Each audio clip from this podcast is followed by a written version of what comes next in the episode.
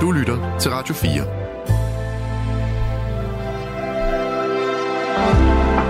4. Velkommen til Nattevagten. I nat med Bubber. Lige præcis. Og så blev klokken midnat. Og det betyder nemlig Nattevagten. Jeg står her bag mikrofonen i nat. Mit navn er Bubber, og du lytter til Radio 4. Velkommen til Nattevagten.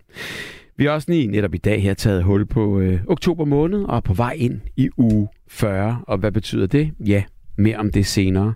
I hvert fald lige om lidt. Og her er det så verdens bedste samtaleprogram med verdens bedste og altid trofaste lyttere. Jeg håber, du har haft en skøn weekend og er klar til at nyde den her nat også. Nattevagten, det er dit program, og du kan blande dig præcis, når du har lyst. Og det kan du gøre fra din telefon, og der er faktisk kun 8 cifre mellem os. Vores telefonnummer, det er jo det altid velkendte 72 30 44 44, og den lige så velkendte sms egentlig på 1424. Og jeg glæder mig til at tale med dig, og når du ringer ind, så er det i hvert fald i første omgang Frederik, der tager telefonen. God aften, Frederik. Nattens producer og tekniker. Har du haft en god weekend? Ja, det har jeg. Det synes jeg. Ja, det har jeg. Haft tid? Ja, det synes jeg.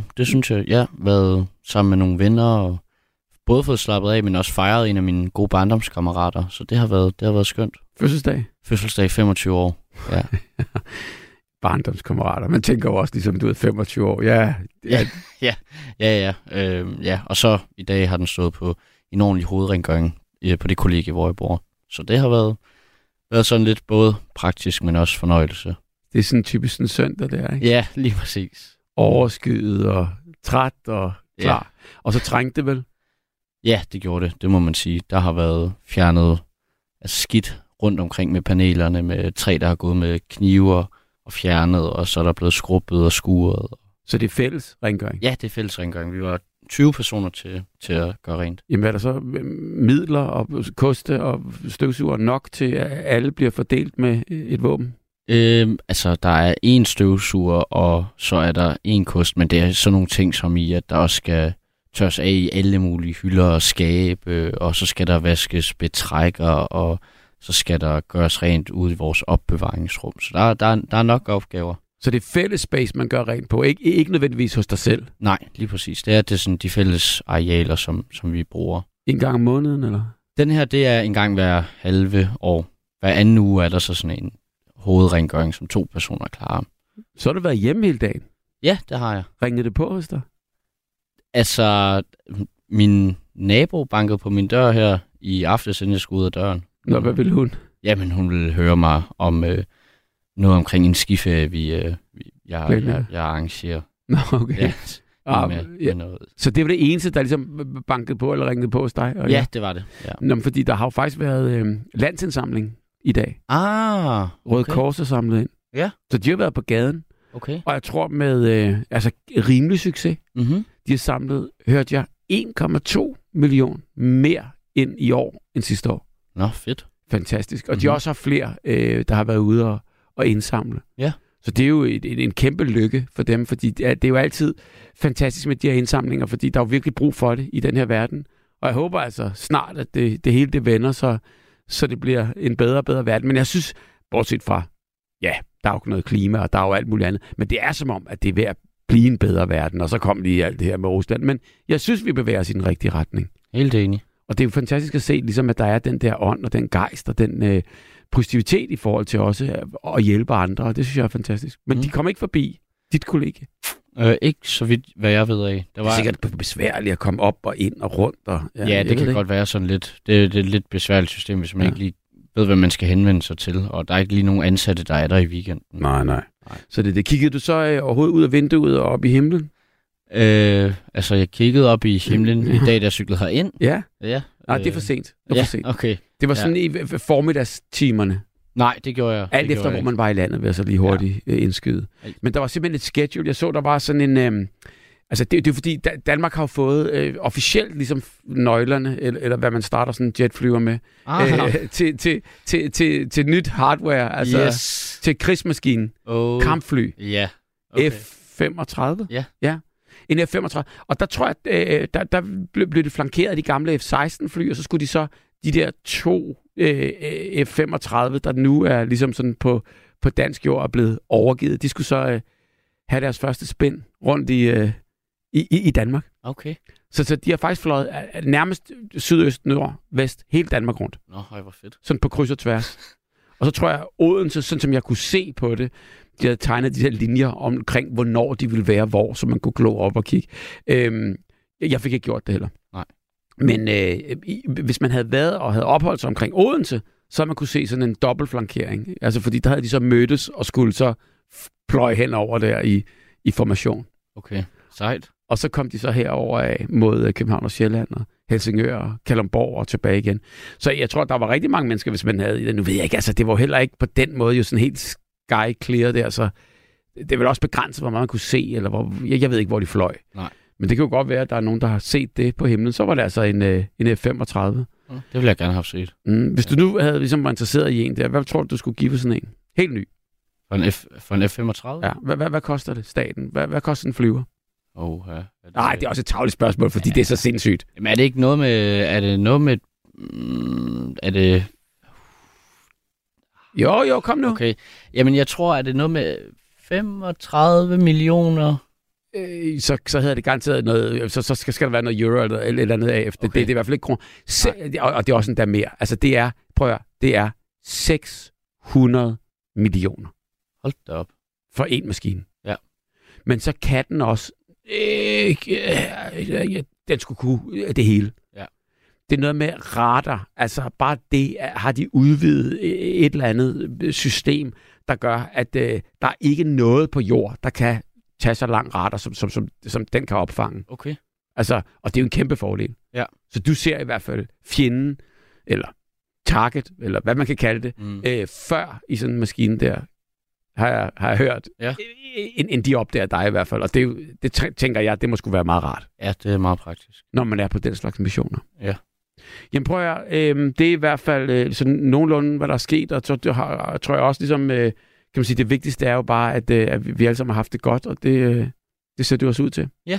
Så er du klar til i nat? Yes. Det er jeg i hvert fald også. Frederik, altid en fornøjelse, eller det håber jeg. Vi har ikke krydset hinanden det første vagt sammen, men jeg er både glad, æret og stolt over, at have dig siddende derude og skulle sige god aften til forhåbentlig rigtig, rigtig mange søde, gode og fantastiske, trofaste lyttere, som ringer ind i aften. Tak. Vi ses. God sender, Frederik. Sådan, Frederik allerede på vej ud på og foran telefonen. Fordi vi skal til det, altså aftens og nattens emne, alkohol. Og nu er vi jo i uge 40, og det blev det jo for nøjagtigt 7 minutter og 59 sekunder siden, der skiftede vi til uge 40.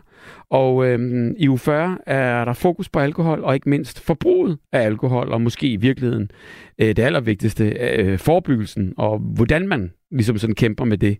Og det er baseret på en undersøgelse. Der er en undersøgelse, der lige er offentliggjort, og den har vist sig, at hver 6. dansker i den her befolkningsundersøgelse, de svarer, at de har oplevet at miste kontakten med en af deres nærmeste familie eller omgangskreds, netop på grund af alkohol. Og det er jo enten som følge af eget eller en andens alkoholforbrug. Jeg så også, at på grund af den her undersøgelse, der opfordrer det, der hedder Alkohol og Samfund, Alkoholinjen, de kører en kampagne og prøver ligesom at man kan søge hjælp for at undgå, at alkohol de fører til splid og konflikter. Og Alkoholinjen, den hører netop ind under Alkohol og Samfund, og de arbejder for det, de skriver her, en bæredygtig alkoholkultur i Danmark. Alkohol og Samfund er talerør for mennesker tæt på alkoholproblemer. De udarbejder og formidler viden om alkohol og alkoholproblemer og sætter alkoholproblematikken på den politiske dagsorden. Det er præcis, hvad de så skriver. Uge 40 er temauge, og igennem altså hele uge 40, der handler det præcis om alkoholforebyggelse. Og i nat, der taler vi så om alkohol. Og det er jo sindssygt vigtigt at tale om, netop for at undgå konflikter og uvenskaber. Og allervigtigst at undgå ensomhed. Som undersøgelsen siger, og dermed ikke sagt, at der ikke er mange mennesker, der lever et langt liv og et godt liv med et naturligt og et afslappet forhold til alkohol. I nat så vil jeg rigtig gerne tale med dig om dine erfaringer. Du bliver nødt til lige at hjælpe os her, fordi hvis man har nogle erfaringer og har skuldrene til det, så skal man altså øse om den, så at man måske kan forebygge, eller hjælpe, eller i hvert fald komme med nogle gode råd, som på en eller anden måde måske også nok skal blive lyttet til. Har du et afslappet forhold til det at drikke, eller drikker du for meget? Og hvis du gør det, er det så et problem. Hvornår blev du første gang opmærksom på, at alkohol havde en negativ effekt på dig? Og hvordan påvirker alkoholafhængighed din daglige rutine eller dit forhold til dine familier og venner? Har du nogen støtte? Og hvis du bruger støtte, og nogen hjælper dig, hvordan håndterer I det så? Hvad med din familie, dine venner? Har de reageret på din kamp med alkoholisme? Og hvis der er børn involveret, hvordan tror du så, at dit alkoholforbrug har påvirket dem? Og hvad gør du for at beskytte dem, eller gøre forholdet bedre? Har du overvejet at deltage i et rehabiliteringsprogram? Og hvis du har, hvordan var oplevelsen? Har du håndteret dine udfordringer med potentielle tilbagefald? Og hvad gør du for at blive ædru? Er du pårørende? Hvordan har du så fundet styrke til at støtte din elskede, mens du passer på dig selv? Hvilke grænser har du sat for dig selv som pårørende? Og hvordan kommunikerer du de her grænser ud? Sonja skriver på sms'en, har haft en lortebarndom på grund af en alkoholiseret mor. Venlig hilsen, Sonja. Sonja, du er velkommen til at ringe ind. Jeg har lige åbnet en flaske rødvin. Skål, det er Jens. Ja, sådan kan man jo også fejre uge 40. Og jeg mener, der er jo ikke noget problem med at åbne en flaske rødvin. Det, der er problemet, det er, når det fører til konflikter, og man føler, at det faktisk ødelægger ens liv, så er der i hvert fald en grund til at reagere. Jeg glæder mig til at tale med dig om det her. Det her, det er jo på en eller anden måde altid et aktuelt emne. Men altså uge 40, det er helt specielt. Lad os tale om alkohol i nat, uden fordomme, uden at blive set ned på, uden pegefinger. Lad os lære af hinanden, og lad os tale om det, fordi jeg ved præcis, at det hjælper. Ring ind 72 30 44 44, eller sms på sms'en 14 24. Jeg glæder mig til at tale med dig.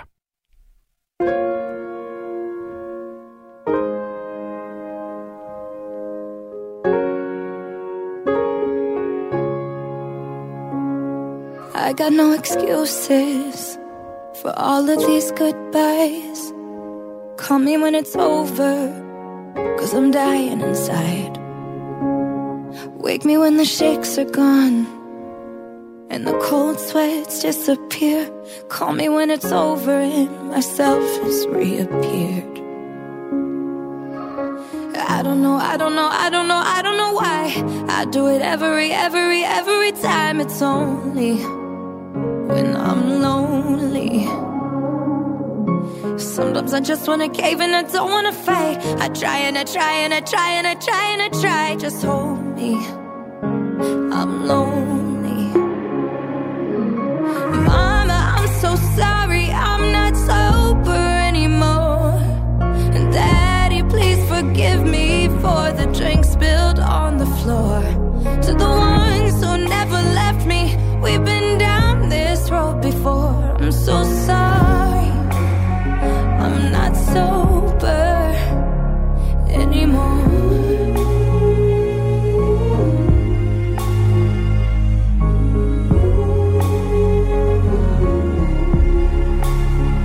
I'm sorry to my future love, for the man that left my bed, for making love the way I saved for you inside my head. And I'm sorry for the fans I lost, who watched me fall again. I wanna be a role model, but I'm only human.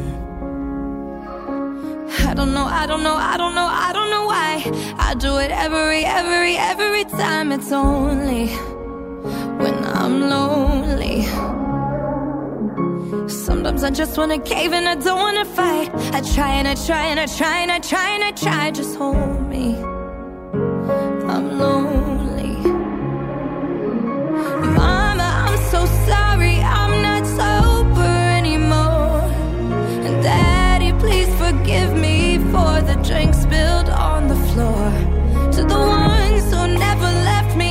We've been down this road before. I'm so sorry. I'm not sober anymore.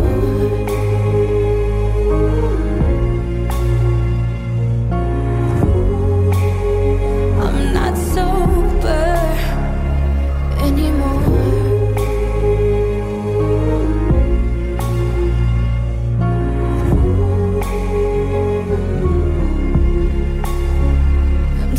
That I'm here again. I promise I'll get help. It wasn't my intention. I'm sorry to myself. Fantastisk smuk nummer. Det er Demi Lovato, der synger den her, der hedder Sober. Og Demi er i dag ædru, og hun har vendt sit liv om, siger hun i et interview. Og hun lever et sundt og et ædrueligt liv. Velvidende er hun aldrig mere kan røre alkohol, har hun udtalt, men er åben, og så bruger hun sin nedtur til at skrive sange om. Og det er jo lige præcis det, som det også kan. Det er jo bare på en eller anden måde, at der er ikke noget, der er så dårligt for noget, så det kan godt for noget andet, og man kan i hvert fald finde ud af at bruge det på alle måder. Jeg bliver sgu nødt til at tage en lille en til det ustyrligt kedelige musik, er der en, der skriver her på sms'en. Det er i hvert fald humor. Kan hverken lide øl eller vin, nyder kun cognac, whisky, men i meget små begrænsede mængder. Den flaske cognac, jeg købte for 5 år siden, er kun, jeg lige nået halvvejs. Det er Jonas. Og så kan man så sige, at det er jo så bare heldigt for dig, men ærgerligt nok, så er der nogen, der måske ønsker at kunne styre det lige så godt som du kunne, men af en eller anden årsag ikke kan det. Lad os høre aftens og nattens aller første stemme. Ricardo, velkommen til dig. God aften, Bubber. Hej, Ricardo. Det var noget af et emne, du har prakket os på. Nej, det er fint nok. Ja, det er det. Og det er jo lidt tabubelagt. Jeg vil sige, det vigtigste i din overture, det var sådan set fordømmelse, eller hvad fanden hedder det? Fordømning. Hvad hedder det? Ja, og fordømmelse. Det er i hvert fald dumt. Det skal man ikke gøre. Aldrig. Nu forestiller jeg mig, at vi har en kammerat. Ja. Du har en kammerat. Jeg har en kammerat, som vil hjælpe kammeraten med at komme lidt ud af det, der hedder misbrug. Ja. Altså ikke brug. Altså ikke noget. Men altså, og så skal man i hvert fald, som du sagde, og det synes jeg er intelligent, man skal holde sig for fordømmelse. Det er rigtigt. Og det kan man måske hurtigt komme til. Altså i virkeligheden, så er det måske også derfor, det er svært at snakke om, fordi man vil jo rigtig nødig sige noget, som måske den anden part kan tage som en fornærmelse, ikke? Det er jo det. Ja. Jeg kan da godt komme med et par eksempler, som jeg synes er afskyeligheden selv. Hvis det hedder sådan. Du må lige rette mig. Jeg er en gammel mand. Jeg kan sgu ikke tale dansk sådan. Jeg har sat noget æblegrød over. Jeg skal lige skrue ned en gang imellem. Nå. Ja, det er klart. Men står du så tæt på, hvad hedder sådan noget der, komfuret, så du kan betjene det samtidig? Ja, men jeg har været hen og skrue ned. Ja, men jeg bruger så smart, så jeg går ikke ret mange skridt. Nå. Jamen, det er fantastisk. Og det brænder ikke på. Jeg har slukket for det, for jeg har også slukket for radioen. Så er det i hvert fald plads. Så huset brænder ikke ned, mens vi taler sammen. Jamen, det er jo også lige præcis alt det, man skal, fordi man kan ikke tale i telefonen i radioen, og så have radioen kørende på samme program. Det er i hvert fald 100%. Så det, men det ved alle nu her efterhånden. Men æblegrøden... Ja, og vi gentager det lige. Det skal vi huske. Ja, men æblegrøden, hvad er det for noget nu? Nej, men det var bare fordi, jamen, du kan lige så godt sådan orientere dig om, eller orientere dine lyttere om, hvad vi laver, mens vi snakker radio, og hvorfor er ham Ricardo op midt om natten, og hvad er det for nogle roderier? Det kunne jo være, at jeg drukker hele dagen, så var jeg blevet gået i en efterskid, men det gør jeg ikke. Nej. Jeg sidder her og taler med Bubber. Lige præcis. Det er et roligt program, som skal være intelligent. Og jeg taler med Ricardo, og så må vi jo håbe på, at det bliver intelligent, men det lader vi de andre ligesom sådan bedømme, ikke? Jo, altså jeg har nogle eksempler, hvor der er nogen, der kommer med noget, der hedder, der er en, der siger, at det er også stakkels, det er noget med nyren, eller leversvægt, eller vanfolk, undskyld mit franske. Så er der nogen, der så kommenterer det. Jeg er sådan en, der sidder og lytter, men jeg snakker også meget en gang imellem. Men så lytter jeg til det, så siger jeg, ja, men han er bare bistandsbom, så han sidder bare, det er hans egen skyld, og hans ben, de er ved at visne, det er kraftedeme også hans egen, der var fransk igen, det er også hans egen skyld, og det skal man ikke gøre, det synes jeg er helt forkert. 100%. Men hvem er det, der siger det til dig? Der er ikke nogen, der siger det til mig, det ved de godt, det slipper vi ikke ret godt fra, altså verbalt.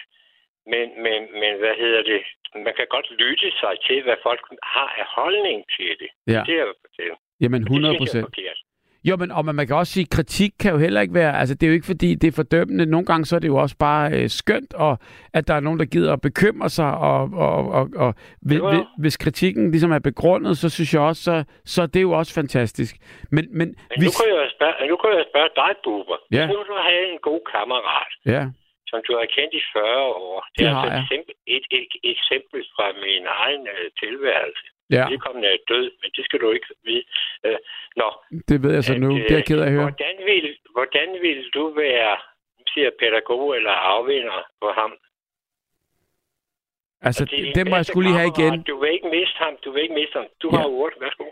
Ja, men altså, så Ricardo, det du stiller mig om, det er hypotetisk. Hvis jeg har en ven, der har et problem med alkohol, hvordan jeg vil hjælpe ham?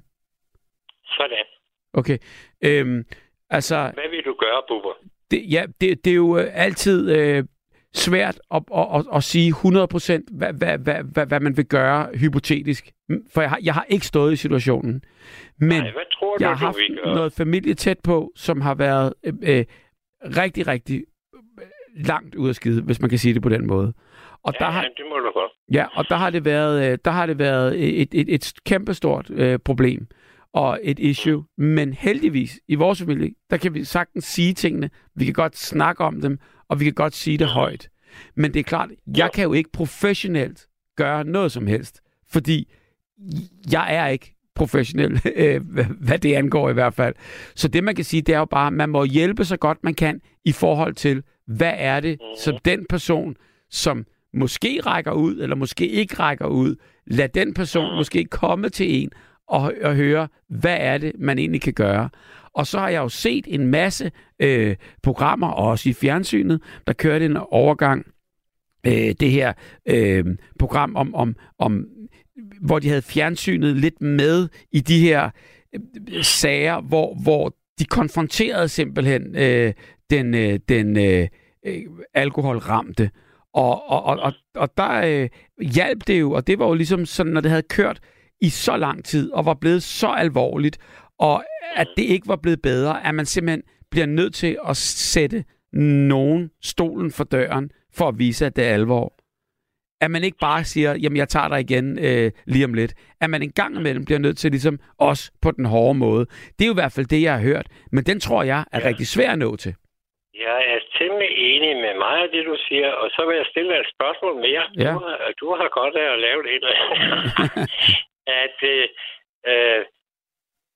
Kan du godt forestille dig et samfund, hvor vi ikke hele tiden tror, at vi skal behandles, men i stedet for deler med hinanden, og er sociale med hinanden, sådan, så det ikke går af helvede til. Altså, så er vi griber ind socialt medmenneskeligt, inden at der skal psykologer, afvændinger, antabussen og alt muligt skal til. Jeg har den holdning, at det er samfundet, der er sygt. For vi har vendt os til, at vi skal have børnehavepædagoger, vi skal have alt muligt, når skaden er sket. Og det synes jeg er forkert. Jeg synes, at hvis nu vi havde gået, det ved jeg ikke, du er ikke så gammel som mig, men det er også lige meget, du er næsten lige så klog, men du har masser over at indhente. Nu skal du høre, hvis nu vi havde gået i skole sammen, og været i lærer sammen, og haft uddannelse sammen, og så lige pludselig, jeg havde fundet ud af, at du var lidt tørstig. Ja. Det kunne jeg jo godt have fundet ud af. Så er det jo, jeg løbende skal sige til dig, jeg synes, du er en hyggelig fyr, og du er også sjov en gang imellem, og en gang imellem kan du ikke finde hjem, og det er også det er noget lort, og jeg vil ikke fordømme det, men jeg vil gerne hjælpe dig. Det synes jeg er pædagogisk korrekt, altså det er et, altså vi er nogle asociale mennesker efterhånden, Jeg siger, det må han sgu da selv om, hvis han vil drikke sig ihjel. Det må han kraftedeme selv om. Ja. Har du aldrig hørt det? Jo, altså, det har jeg hørt desværre. Og man kan jo så sige, at det kan godt være, at din tålmodighed, fordi sådan er vi jo også forskellige indrettet, så slipper op. Men at lade folk i stikken, uanset hvem de er, uanset om de er selvforskyldt eller ikke selvforskyldt, om det er det ene eller det andet. Altså, jeg tænker, man har en pligt til omsorg, så vi ikke bliver, som du siger, asociale. Det er da ret. Ja. Du giver mig radio. Det gør jeg. Men det synes jeg, at vi skal gøre interpersonelt. Ja. Altså, det skal jeg gøre mellem almindelige... altså, i princippet har jeg nok den holdning, at hvis vi som samfund var mellemsociale... Jeg ved ikke, hvad det ord det hedder, men altså, du kan nok forstå, hvad jeg siger. Mm. Hvis vi tog sig af hinanden... Altså, familierne, dem skal du regne med i gamle dage, de var jo sociale. Fordi hvis lillesøster, hun gjorde noget, eller hvis storebror, han blev slagsbror, eller dranker, eller hvad fanden, så rettede de til. I dag, der har vi jo opbrudt familien, og det vil så sige, at vi er individer. Ja. Og så at der er nogen, der er gode til at have kammerater, og nogen, der er gode til at være sociale. Så er der sådan noget, ja... Og så er der nogen, der er sådan mere er blevet tilskuer. Det er sådan en som mig. Mm. Fordi de er snart døde af det sammen. Altså, jeg er snart 75, ikke? Og det kan jeg jo ikke gøre for. Nej. Jeg er sikkert også dum at høre på, men du kan jo bare ikke røre på, hvis du synes, det er for dumt. Jamen, det synes jeg overhovedet ikke. Og tværtimod. Jeg er rigtig glad for, at du åbner ballet og er med til ligesom at hoppe på emnet her. Fordi, synes jeg, at andre skal til, fordi jeg skal ikke stjæle andres tid. Og jeg synes, du er kommet godt i gang, og du er godt i gang, og du må hele dine kollegaer, og jeg synes, de klarer det fint. Og vi skal i hvert fald holde Radio 4 i gang, og navnet i Nattevagten der. Og så skylder jeg Sanne Gottlieb en gave, fordi ham der Steno, han har aldrig hentet med. Han lover at komme her til Lolland, men altså, det kan vi snakke om. Nu har du hørt det, så kan du lige sige, ja, det sker nok. Ricardo, de kender mig alle sammen, og de kan ikke lide mig, det kan jeg også godt forstå. Det tror jeg nu godt, de kan, men altså, du skal ikke tænke så dårligt om dig selv, for jeg tror faktisk, at du er både interessant og mener noget, og det synes jeg, det er i hvert fald velkommen her, under alle omstændigheder. Men har du selv haft problemer med alkohol? Ja, jeg kan vel sagtens sige, at jeg har været i nogle skilsmisser, og jeg har haft nogle dejlige damer, og så har jeg meget rejsende. Og når man er væk 200 dage om året, ja, så kan jeg da godt forstå, at så vil det sgu ikke have noget med ellers. Ja, så sker der nogle ting. Det kan du næsten regne ud, hvad der så kan ske. Og så bliver man ked af det, og så har jeg brugt det som medicin. Og ja... Men så har jeg et eller andet med, at jeg får ikke engang rundt i hovedet. Det synes jeg ikke, men jeg får det dårligt, og økonomien bliver sgu heller ikke... Der er altså for meget fransk i mit sprog. Det må du lige rette en gang med.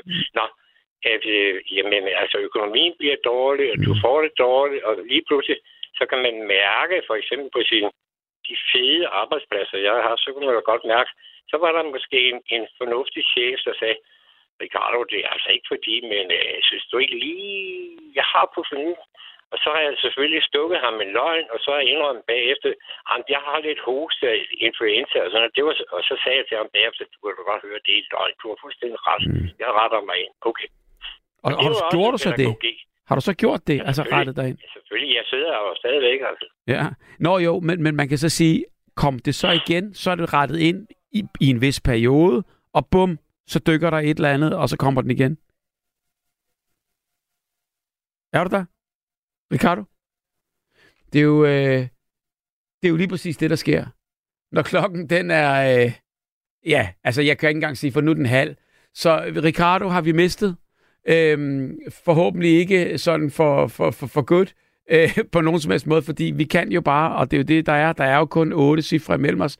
Så jeg håber lige, at vi... får fat i Ricardo igen, og siger ordentligt farvel, stille og roligt til Ricardo. Og han er jo en af de faste lyttere, så hvis der er nogen, der ved, at en gang imellem forsvinder lytterne ud af vores mixerpult, så er det i hvert fald Ricardo. Jeg kan se, der bliver kæmpet. Vi sidder med en rude imellem os. Jeg skal skrue min radio ned, fordi det var noget med op og ned. Det her, sådan, ja, okay. Ja. Er du der? Ja, jeg er nu. Fortæl mig så lige, i de perioder, hvor du så er tørlagt, er du så 100% tørlagt der? Ja, altså jeg har vel her på det seneste haft 2 år, hvor jeg har drukket 4 flasker whisky.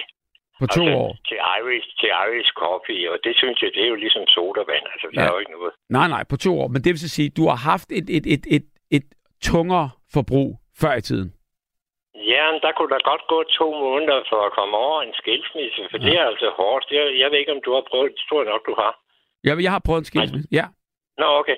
Og man bliver både ked af det, man bliver fattig, og man mister det halve af sin vennekreds eller mere. Mm. Og synes, man er et dårligt menneske. Man kunne det også, og alt det der. Og det kan et menneske sgu ikke bære. Den er hård. Men, altså, jeg har været... Hvad siger du? Jeg siger, den er hård. Ja, du har da ret. Ja. Altså, du er en erfaren mand, det har der fundet ud af. Du laver meget pjat og sådan noget. Du var også i et badekar engang, men altså, det kan jeg godt huske. Men altså, dit liv er da ganske seriøst, det synes jeg, det er. Det må men man nu vil jeg ikke snakke mere, Bubber, for jeg er træt. Jamen, det er godt. Jeg skal heller ikke holde... Jeg vil lytte. Jamen, og din æblegrød, som vi... Din æblegrød. Jeg lytter med spænding til resten af programmet. Jeg kan ikke gøre for, at der er forsinkelse på. Det bliver nogle mærkelige samtaler, men det må du altså finde dig i. Sådan er det. Ricardo, du er fantastisk. Hvad hedder det? Og så skal I lade være med at falde over den kabeltrummel der. Kan du have en god nat og hilse dine venner? Hej, Ricardo, hej. Ikke slippe nu. Er du gået? Så fik vi aldrig nogensinde at vide, hvad der skete med den der æblegrød, som jeg lige... præcis håber, at han vil fortælle os om. Til gengæld skriver Jens her i en sms, jeg har lige dampet en kylling. Så det smitter lidt det her, der bliver altså åbenbart lavet mad midt om natten. Jørgen, er du klar i mixeren? Ja, det er. Godt at høre fra dig. Hvordan går det med dig i nat? Udover at jeg har fået lungebetændelse, så går det sgu fint. Det er ked af at høre. Hvorfor har du rendt ind i den? Hvad? Hvorfor har du rendt ind i sådan en? Ja, det må du sgu nok spørge om. Ja. Jeg ved ikke om det. Det lå i postkassen. Jeg ved sgu ikke, hvor det kommer fra, du. Nej. Nå. Det er jeg rigtig ked af at høre. Men hvad kan du så? Har du feber og alt det her? Jeg har en rigtig lungebetændelse. Okay, men ikke syg. Og så syg, så du ikke lige kan ringe til nattevagten? Aldrig, tror jeg. Så er jeg meget syg. De vil have, jeg skulle indlægges, mand. Nå, for søren. Det er for farligt. Ja, det er andre sygdomme, det kan jeg sgu ikke tåle. Du hoster og hakker og kan ikke trække vejret, eller hvordan påvirker det? Ja, lige nøjagtigt. Ja, okay. Men jeg har fået sådan noget inhalator eller sådan noget. Nå, så du kan få luft? Ja, det mener jeg. Ja. Det er en hård omgang. Jamen, det er det, og jeg håber, du kommer... jeg håber, det værste er overstået. Er det ikke sådan, man kan sige? Ja, selvfølgelig. Det håber vi altid. Hvordan er dit forhold til alkohol? I dag er det helt fint. Meget fint. Ja. Der er slet ikke noget. Jeg drikker slet ikke. Nå. Og heller ikke lyst til det. Der er slet ikke noget, der river i det. Altså overhovedet ikke. Ja. Det var også en kvindemenneske. Hvad hedder det? Det er et forlist ægteskab. Ja. Og jeg drak virkelig. Og til sidst så drak jeg 2 flasker hils, flasker sprut og 20 guldøl. Altså dagen. På en dag? Ja. Så kunne du ikke lave andet end at drikke? Nå, det gjorde jeg heller ikke til sidst. Jeg lå i sengen, og jeg spiste ikke noget, og så jeg hørte ret udsendelse. Så den kristne. Ja. Og så der sagde han, jeg kunne godt mærke det der. Der var også en af mine venner, der sagde, hvis du fortsætter sådan, så oplever du ikke nytårsaften. Åh, nej. Og den bed lidt, men... Jamen, så du nogen i den periode? Nej, faktisk ikke. Der var ingen, der kunne holde en ud, jo. Nå, men hvordan vidste de så, at det stod så galt til? Ja, de blev væk, tror jeg. Og så den der kommentar, for eksempel, han kom med. Ja. Og så andre også. Og der lærte jeg faktisk noget der. Det hjælper ikke noget, at man siger til en, der er sat fast i det der lort der. Ja. Alkohol, at du skal ikke drikke. Eller lige meget, hvad man siger faktisk, fordi det er kun en selv, der vil. Ja. Eller en selv vil, så lykkes det. Og hvordan kom du til den beslutning? Hvordan mærkede du det i dig, at nu er det tide at lade være? Det var nok, fordi jeg kunne se, at jeg var ikke andet skylden af mig selv. Jamen, det er jo svært at få øje på, hvis man ligesom på en eller anden måde siger, jamen, det er sgu synd for mig hele tiden. Og, altså, så... Nej, det var slet ikke det. Det er slet ikke det. Sådan har jeg sgu aldrig kendt. Nå, hvad var det så? Det var simpelthen det var abstinenserne, der gjorde, at man blev fast i det der. Okay. Simpelthen som narkomani. Så det startede... Jeg skal sige mig, for det er jo forskelligt fra person til person. Ja. Så det var den måde. Hvor lang tid gik det, stod det på hele det? Og det var en jævn bølge nedad, så den også stod på en 6-7 år, tror jeg. Det er lang tid. Hvor du har haft det forbrug, eller nogenlunde det forbrug hver dag? Nej.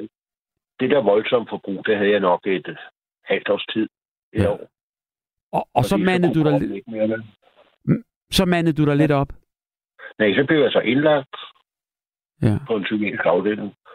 Og der gik jeg så på nogle dage der og sådan noget. Så sagde jeg, hvorfor går jeg her? Så sagde jeg, jamen du er til observation. Ej, det var efter 2 uger for det. Tak, så vil jeg gerne hjem. Der skete ikke en skid. Så kom jeg hjem, og så drak jeg videre, og så hørte jeg den radioudsendelse der. Hvad var det for en radio? Det var en ret kristen radioudsendelse. Ja, okay. Og sagde de noget der, du kunne bruge til noget? Jeg ved det ikke rigtigt, men de sagde, der var bare en stemme, der sagde til mig, jeg ved det ikke rigtigt, den kørte bare radio. Ja. Men der var en stemme, der sagde, gå ind til vinduet, som du er, og så bed til Gud, og man kan hjælpe dig. Og det gjorde jeg sgu. Og så kommer der sådan lidt mærkeligt noget, jeg siger nu. Men sådan opfattede jeg det altså. Mm. Jeg gik tilbage til sengen. Jeg lå i sengen hele tiden. Så da jeg lagde mig, så havde jeg sgu ikke abstinenser. Okay. Jeg tænkte, det her, det skulle noget... Det var sådan lidt surrealistisk, synes jeg. Wow. Og så kunne jeg sådan mærke, at jeg fik... Jeg frøs af pommer til. Det gør man, når man ikke har spist. Mm. Ja, og så lagde jeg mig, og så kunne jeg ligesom mærke, at dynen blev presset ned over mig. Om det var fordi, jeg fik varmen, jeg ved det ikke. Men sådan mærkede jeg det. Og så faldt jeg i søvn, og så vågnede jeg nogle timer efter. Så viste jeg så, at den der radioudsendelse, den kørte i sløjfe. Ja. Og så hørte jeg faktisk det samme igen, så tænkte jeg, hold da op, det er ikke noget, du har drømt. Det her. Og så havde jeg faktisk nogle reparationsbejer, og det har jeg altså nogen derude, det der lort. For jeg skulle ned og hente ny forsyninger. Ja. Og det kunne jeg ikke med de abstinenser, jeg havde, hvis jeg ikke drak en 4 guldøl eller sådan noget. Mm. Og dem blev jeg simpelthen værre, fordi jeg ikke havde abstinenser. Mm. Og så kan jeg bare huske, at jeg fik tårer i øjnene af lettelse, simpelthen. Og så lagde jeg mig igen, og så begyndte jeg at spise efter en næste dag, hvor jeg ude at tage lidt. Wow. Rundt om rugbrød eller sådan noget pjat. Og så begyndte det sådan, og så langsomt, så kom jeg til hægterne. Hvor er det godt at høre. Altså endte det så med, at du blev kristen og frelst igen? Ja, faktisk. Ja. Så, og holdt ved det så? Jeg har fået så meget ud af det. Nu er der forskel på kirker og sådan noget, men der, hvor jeg kommer, det er simpelthen sådan nogle flinke mennesker, alle sammen. Ja. Det er sådan, fedt nok. Nå, men hvad end der hjælper? Altså, jeg må så sige, det er jo ret vildt, fordi uanset hvordan og hvorledes, så slap du det. Det gjorde jeg. Jeg benyttede lejligheden, fordi jeg ikke havde abstinenser. Jeg havde ikke lyst til at drikke. Altså, det var ikke, fordi jeg havde lyst til at drikke. Det var rene abstinenser, man skulle. Og de var voldsomme, kan jeg godt fortælle dig. Høj. Hvordan føles sådan nogle abstinenser der? Fordi altså, det kan man sige, det er måske også lidt svært at beskrive, men tror du kan? Jeg kan prøve. Ja. Abstinensen, det psykiske, det er, at man har hele tiden dårlig samvittighed. Fordi man ved godt, det er noget lort, man laver. Det kan man, så skal jeg jo være i det, hvis jeg kan se det, at jeg ødelægger mig selv. Ja.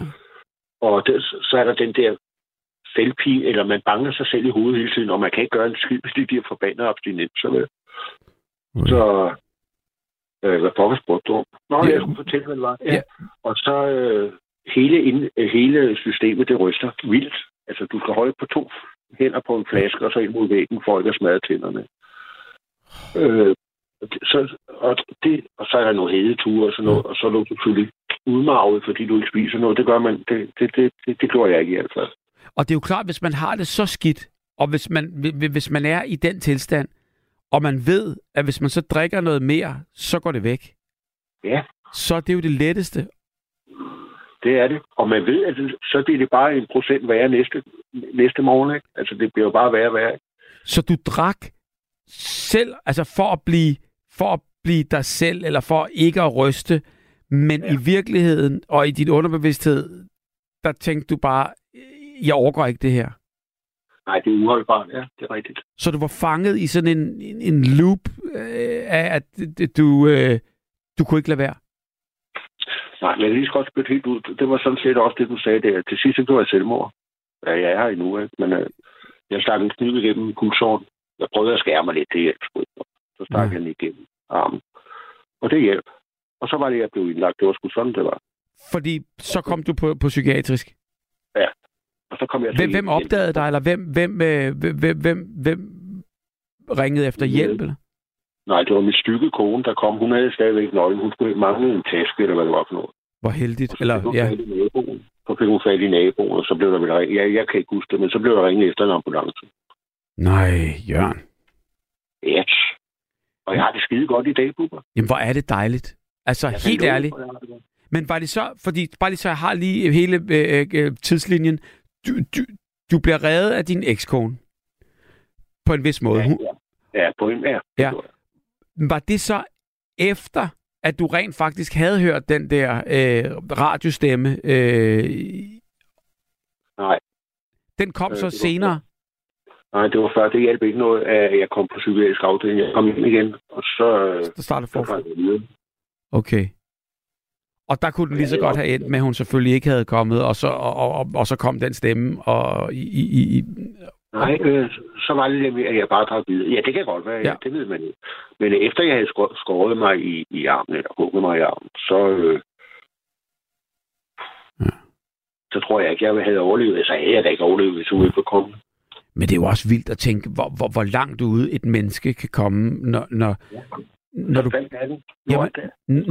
når du byder dig selv den tilværelse, ikke? Så er det fordi, der er noget, der gør ondt. Ja. Hvad tror du i virkeligheden... Altså, hvordan følte du... Altså, du siger, at det var ikke synd for dig. Det var ikke den fornemmelse, du havde. Men det er ligesom om... Hvad var det, der fik dig til at søge trøst i flasken? Jeg tror, det var... Det har jeg selvfølgelig tænkt over. Jeg tror, det var... jeg skal lige finde tråden. Jeg tror, det var... Jo, det var... mistede tillid. Jeg havde meget tillid til hende og sådan noget. Ja. Og så den der skuffelse og den både ydmygelse og alt det lort der, det er jeg sgu ikke vant til sådan noget. Nej. Jeg er nok en pigeskid, det ved jeg ikke, men det var det, der gjorde det. Ja, det ved jeg ikke, om du er... Nej, jeg føler noget for det. Nej, og det tror jeg overhovedet ikke, du er rent faktisk. Fordi du har jo alligevel klaret strabasserne. Du har været hård mod dig selv, men på en eller anden måde... Så har du så kommet til hægterne igen. Og en ting er så, at du slap flasken og kæmpede dig igennem hele det her. Men hvordan er din selvtillid og dit selvværd nu her, efter du har fået det slag i hovedet? Altså, fordi... Det er godt. Og hvorfor blev det godt igen? Fordi jeg kunne indse, at det var ikke værd at ødelægge sig selv på. Ja. Jeg tror, det var det. Altså... Men hvornår kom den indsigt? Fordi det har flasken jo ikke gjort noget godt med. Den kom efter. Det var derfor, jeg begyndte at drikke igen, efter jeg fik den hjælp der. Ja. Jeg tror, det er sådan, det hænger sammen. Var det en vild historie, og hvor er det fantastisk, at du alligevel har kæmpet sådan der. Og så i dag, der siger du så, at du slet ikke har lyst... Til noget? Nej. Når jeg kommer over i supermarkedet eller en forretning eller sådan noget, jeg ser, at flaskerne står der, men det rører mig altså slet ikke. Der er ikke noget, der ryger i mig, fordi jeg har været så forfærdelig en oplevelse, så det vil jeg ikke byde mig selv engang til, det overlever det heller ikke. Men jeg har ikke tænkt mig, altså jeg har slet ikke noget. Jeg ryger en joint i gang, hvis der skal være lidt fest. Jeg er ude at spille eller noget andet. Ja. Og det er det. Og det kan du godt styre? Ja. Jeg har aldrig prøvet nogle stoffer eller sådan noget. Ja. Der er ikke noget der. Det er der. Og så er der jo heller ikke abstinenser på det. Mm-hmm. Nu ved du, hvad det er. Du kan endda dele din oplevelse, og vi kan alle sammen lære noget, og om ikke andet, så kan man høre historien, og så tænke, godt, det ikke er mig, eller hvad man nu vil bruge den historie til. Og det synes jeg er sindssygt stort af dig, Jørgen.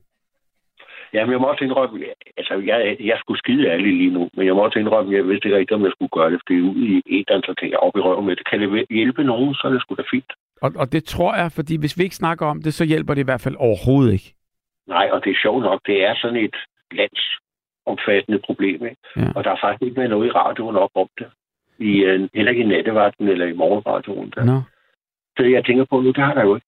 No, no. Jeg, ikke hvad jeg hører lige altså. Nej, men det er jo også lige, altså det er jo kun 44 minutter siden, det blev uge 40, så nu kører kampagnen, og så... Jamen det er fordi hele grunden til, at vi snakker om det her, det er bare, jeg læste bare, at der var en kampagne i gang med uge 40, det er alkoholugen, altså der, hvor man tænker, hvad kan vi gøre? Der er en bygget, det her det er bygget på en undersøgelse, der hedder, hver 6. dansker har ligesom haft berøring med det her. Og det er et eller andet med, at der hvor den værste, og det kan du jo også snakke med om, hvor det værste er, at du afskærer din familie og dine venner, fordi du går ind i dig selv og dyrker dig selv og dit eget forbrug, ikke? Jo, det er en ting, og en anden ting er, at man skubber også venner og familie væk, fordi at man siger, hold op med det. Jeg ringede til dem om natten og alt muligt, og jeg kan ikke engang huske, at jeg ringede til dem, og så de kunne også bilde mig ind, alt muligt, inden jeg havde sagt og svinede dem til, og så jeg ville sgu sådan noget. Det er en meget, meget usikker, røgelig situation at være i. Og det er det.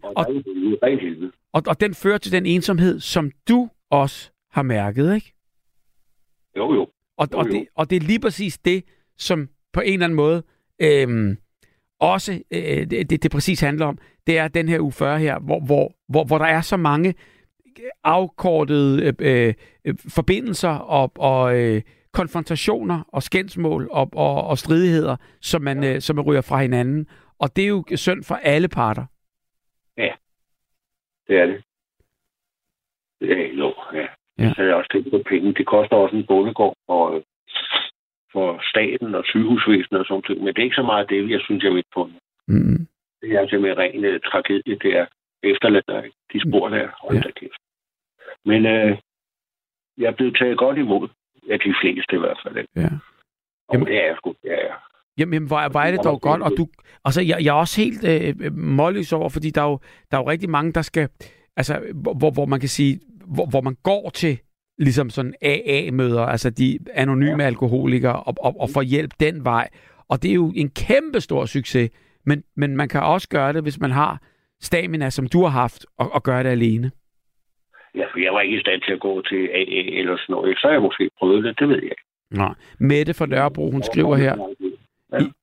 hun skriver her, i AA, der beder vi om sindsro efter hvert møde. Gud, giv mig sindsro til at acceptere de ting, jeg ikke kan ændre. Og mod til at ændre de ting, jeg kan. Og visdom til at se forskellen. Korrekt, ja. Gå til møder i Rysgade, ædru, siden 2007. Mette fra Nørrebro, der skriver det her. Ja, jeg har også hørt meget godt om dem. Det der. Så jo. Det er værd at prøve. Men du kender det godt. Men er for langt ude, så dur det sgu ikke. Du. Nej. Så er der en, der skal køre en deroppe, eller sådan et eller andet pastil, og jeg ved ikke. Nej, man skal først være lidt klar. En lille smule klar i hovedet. Ja. Og det blev du alligevel, kan man sige, selv den tur, du havde på psykiatrisk, den hjalp ikke, men det var, da du var klar til det selv, og da du hørte den stemme. Det er sådan, jeg føler. Det er så galt af poweren. Ja. Wow. Hvad har du af gode råd? Altså, hvad kan man gøre, hvis man er lige nu lige så langt ude, som du var, da du lå der og rystede og tænderne klaprede? Ja. Hvad er så det bedste råd, som du vil give dig selv, som du nu kan give videre til andre? Altså, fjerns en stolthed fuldstændig og fordomme og hvad man har hørt og ikke har hørt og sådan noget, og så gør jeg ligesom jeg gjorde. Mm. Gå hen og bede til Gud. Jeg ved godt, at det er mange, der er slet... Altså, det ved de ikke. Men altså, det var det, jeg... Altså, jeg kunne kun fortælle, hvad jeg gjorde. Ja. Og det hjalp jo ikke. Og jeg er så taknemmelig. Det er jo klart. Ja. Jeg er glad for livet nu. Ja. Jamen, hvor er det godt at høre. Og hvor er det vildt, at du ligesom på en eller anden måde vil dele den historie. Og hvor er det både sødt af dig, og jeg håber, at Din historie beviser, at du ved godt, hvad du gør. Altså, jeg håber også, at på en eller anden måde, at du var klar til at få den ud i æteren nu her. Men nu er den der. Ja, men jeg sad også og tænkte lidt lige over det, inden jeg ringede. Ja. Det var ikke sådan, at jeg lige tog knoglen og ringede. Jeg skulle lige finde ud af, om det var smart eller det ikke var smart. Mm. Men det er sgu smart nok. Hvis man kan hjælpe en eller to, så er det sgu fint. Men du er okay med at tale om det? Og, ja. Ja, 100%. Ja. Det er, i dag er det nok 10 år siden. Ja. Eller sådan noget. Men det er jo ikke dit stolteste øjeblik i livet, vel? Og det er jo klart, det er jo ikke det fedeste at tale om. Jeg tænker på, at jeg kommer over det. Jeg vil ikke sige, at jeg er stolt af det, men jeg er bare så glad for det. Nej. Der er ikke noget at være stolt af, og der er heller ikke noget at være mindre værd. Det, ja. Ja, ked af det. Men det er klart... Det er den, hvad skal vi sige, det er det, der er i alkoholen, ikke? Det er jo abstinenser, ikke? Og det gælder for alle, hvis det er, selvom der er nogen, der siger, at de ikke får det. Mm. Må jeg så selv op. Men det er en virkning, det har, simpelthen. Så hvis man går over en barriere og opgiver, slipper tråden og opgiver, så havner man der.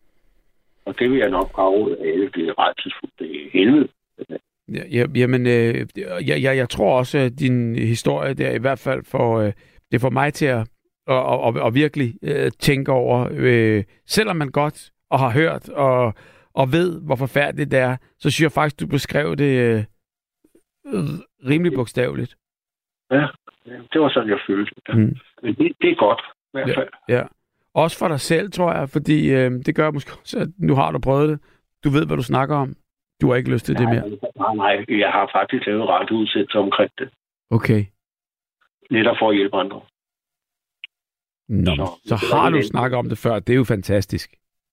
Ja, jeg er ikke bleg for at tale om det. Slet ikke. Fordi, nej, men det er jo... Når jeg er ude af det, så er, det jo, så er jeg kun glad for det, ikke? Ja. Og så vil jeg gerne dele de erfaringer med andre, hvis det kan hjælpe nogen. Ja. Det er klart. Godt. Jamen, prøv at høre. Tusind tak. Jamen, tak fordi du tog emnet op, Bubber. Og velkommen du. Jamen, jeg vil så sige tak fordi du delte, og... jeg tror heller ikke, at man kan høre det nok, hvis man har et problem. Det tror jeg heller ikke, faktisk. Det skal lige ramme på det rigtige tidspunkt, eller sådan noget, jeg ved ikke.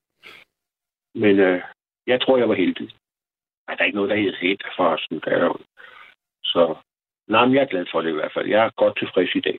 Og det er jo den aller... Altså, at du så ligger med en lungebetændelse, det går over. Men at du, at du er frisk og rørig og klar på livet, og oven i købet også positiv på det, altså, så kan jeg godt forstå, at du er glad for det. Ja, ikke? Ja. Jamen, det er godt, Bubber. Tak for det. Tusind tak, og god nat, Jørgen. Ja, tak i lige måde til jer derude. Og god bedring. Ja, tak skal du have. Tusind tak. Hej. Hej. Og her har vi... Polly igennem i natten. God aften, Polly. Hej, Bubber. Jeg har mødt dig engang. Jeg hedder Pollyjus, og jeg bor i Tårnby nu. Langt om længe efter at have været hjemløs omkring sammenlagt i 22 år. Altså, i 22 år har du intet hjem haft? Nej. Sådan sammenlagt. Ellers har det været herværv og sådan noget. Men jeg er alkoholiker, og jeg kan ikke komme ud af det. Og sådan noget der. Det var min far og min mor også. Min far sprang ud på 80 af. Han blev kun 56 ude på Frederiksberg. Min mor, hun gik nøgen ned på tanken og købte øl ind. Og det så jeg en dag en aften, jeg skulle ned på tanken. Og jeg skulle hjem og bestille. Og hun stod bare der i underbukser og ikke andet og købte øl. Og tankvasseren stod bare og grinte af. Nej, hvor blev jeg kablet. Undskyld, jeg nævner alt det her. Det lyder langt lidt. Nej. Altså, det er jo... Men ved du hvad? Jeg drikker selv. Ja, det er virkelighed. Jeg vil bare sige, det er virkelighed, det her. Og... det er det netop. Den tror jeg, for det første, man er godt af at høre. Og for det andet, så er nattevagten virkelighed. Og må du have, det er selvfølgelig svært for mange mennesker, det med alkohol at komme ud af, men jeg har det på den måde. Jeg drikker da i hvert fald næsten en glas vodka hver dag, og så drikker jeg 4 af de der Mastrebo. Jeg kan kraftedeme ikke falde i søvn. Ellers er jeg vågen konstant. Hvis jeg ikke får mit alkohol, så kan jeg ikke falde i søvn. Men har du det nøjagtigt ligesom? Jeg er 55 år, ikke? Jo. Jeg er 55 år. Jeg er lige på vej. Det er godt nok på min 50-årige fødselsdag. Så dør min elskede grønlandske kæreste. Hun hed Maj-Britt. Vi har boet ude på Frederiksberg, lige ved siden af Frederiksberg Hospital. Der gjorde jeg indbrud nede i en militærbunkers. Fordi vi var trætte af at simpelthen at sove på herbergerne. Hillerøde Gade og alle de andre herberger og pædagoger bestemmer over hende. Så jeg gik ned og socialt og kraft af en boldsaks i Silvan, og så klippede jeg den der, og så gjorde jeg den der militærbunkers i stand. Den ligger lige ved siden af kirken, der hvor grillen er ved Frederiksberg Hospital. Okay. Så lidt, ja. Der boede vi der i 4,5 år, mig og min kæreste. Kunne du godt bo derude? Men hun dør på min fødselsdag. Nej. Og det var et druk? Og stammede Bubberen. Hun drak også alkohol. Så du er sikker på, at hun døde af druk? Nej, jeg tror, det var mere, hun havde et dårligt hjerte. Og grunden til, at jeg fortæller det her, det er sgu svært at komme ud af det med. Jeg har aldrig holdt en pause med alkohol. Jeg har også været narkoman, men det har jeg så ikke rørt noget af i 9 år. Ja, hvis du kunne stoppe med narkomanien... Men ellers har jeg solgt hus forbi. Undskyld, jeg er god til at afbryde. Nå, men det var mig, der prøvede at afbryde. Undskyld. Ja. Ja. Jeg har solgt 243.000 hjemløse aviser. Sådan, så du... De omkring 22 år, men jeg mener, det er deroppe, jeg må være. Ja. Når jeg har mødt dig en gang, må jeg bare sige, jeg har råbt til dig, ej, Bubber. Ja. Men det kan du ikke huske. Det kan... Nej, men jeg håber i hvert fald, jeg hilser på dig. Det må du have gjort. Ja. Men det skal jeg ikke huske. Var det da du stod og solgte? Du må også sidde med hver en, der oplever mange mennesker. Du har et flippet liv, hva' man? Det må man sige. Og jeg elsker hver en sekund af mit liv. Ja, jamen og i lige måde. Yeah. Altså jeg tænker, det må kræve et godt helbred af dig alligevel at holde til det, du fortæller om igennem så mange år non-stop. Ja. Yeah. Hvordan kan du det? Det er grunden til, man også man drikker, når man er hjemløs. Ja. Det er både for at få varme på en måde, og så ligesom man prøver at trænge tingene, ikke? Og så kommer man også i snak med nogen, fordi så bliver man jo lidt i godt humør, ikke? Hvis man for eksempel spørger en menneske, hvad er sødt de hjemløse? Altså, nu er bladet blevet lidt dyrt. Jeg ved ikke, har du ikke købt det før sådan? Jo. Altså, hjemløsebladet. Hus forbi. Ja. Ja, det er også, ja. Jeg ved alt om... Det var blevet lidt dyrt, jo. Jo, men det er jo ikke for avisens skyld. Det er jo, mange gange for pengenes skyld. For de går jo... Altså, det er jo en god måde, og at man ikke tækker, men at man alligevel, ligesom kan man sige, at der er en lille en forretning imellem os. Ja. Men mange, som sælger hus og bil, de får alligevel kontanthjælp ved siden af. Ja. Men det er jo også fordi, de også har et misbrug, som jeg har med alkohol, ikke? Ja. Så ryger vennene, skårer de væk. Men er det ikke set ikke ud som om nu, Polly, at det vender sig for dig? Altså det her med, at nu bor du i Tårnby, du har fået 4 vægge. Jeg bor i noget, der hedder Skæve Huse. Ja. Jeg kan altså ikke forstå, hvorfor de kalder det blot. Ja, men det er jo... Jeg er sgu da lige så fantastisk menneske som dig. Jeg er sgu da ikke skæv over i bolden. Jamen prøv at her. De fleste mennesker, kan jeg fortælle dig en ting, vil være stolte over at være en lille bit smule skæv. Det er kedeligt at være firkantet. Ja, også mange, der er afhængige af hash, jo ikke? Altså. Jo, men vi har vel alle sammen vores. Men jeg vil så tænke, kan du holde til det der?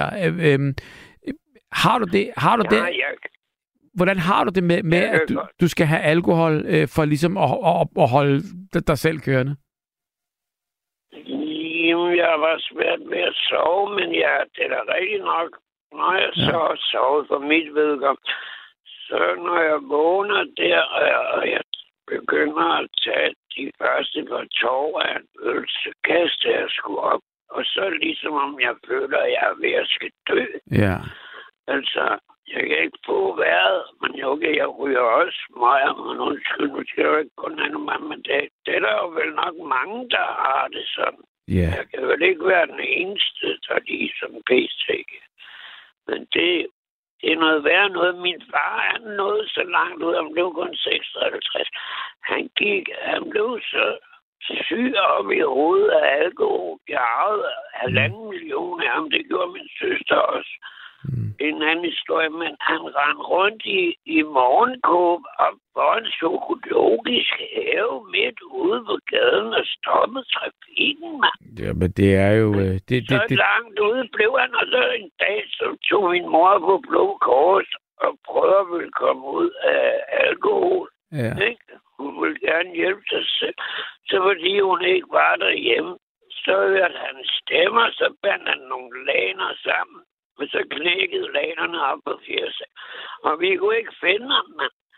Men så gik jeg ud på terrassen, og der var der ballede i hvert fald 0,5 meter høj sne. Så lå han dernede i 2 dage, men han var sgu i live, du. Det er vildt at høre. Så døde han 1 år efter. Han ringede sgu til en taxa, du. Og så fik han taxamanden til at komme med en kasse elefantøl og stille uden for en hoveddøren. Ja. Ikke? Og så lagde han penge under måtten. Så han drak sig simpelthen ihjel, min far. Men det skal du jo ikke gøre. Nu tænker jeg 55, han blev kun 56. Det siger du. Men prøv her. Du skal jo heller ikke drikke dig ihjel. Så hvad er din plan? Min plan er, at selvfølgelig skal jeg da have en øl. Jeg kan godt lide at drikke øl. Jo, men hvad er det? Jeg kan styre det for mit vedkommende. Hvad med dig selv? Hvor er der ikke selv lidt?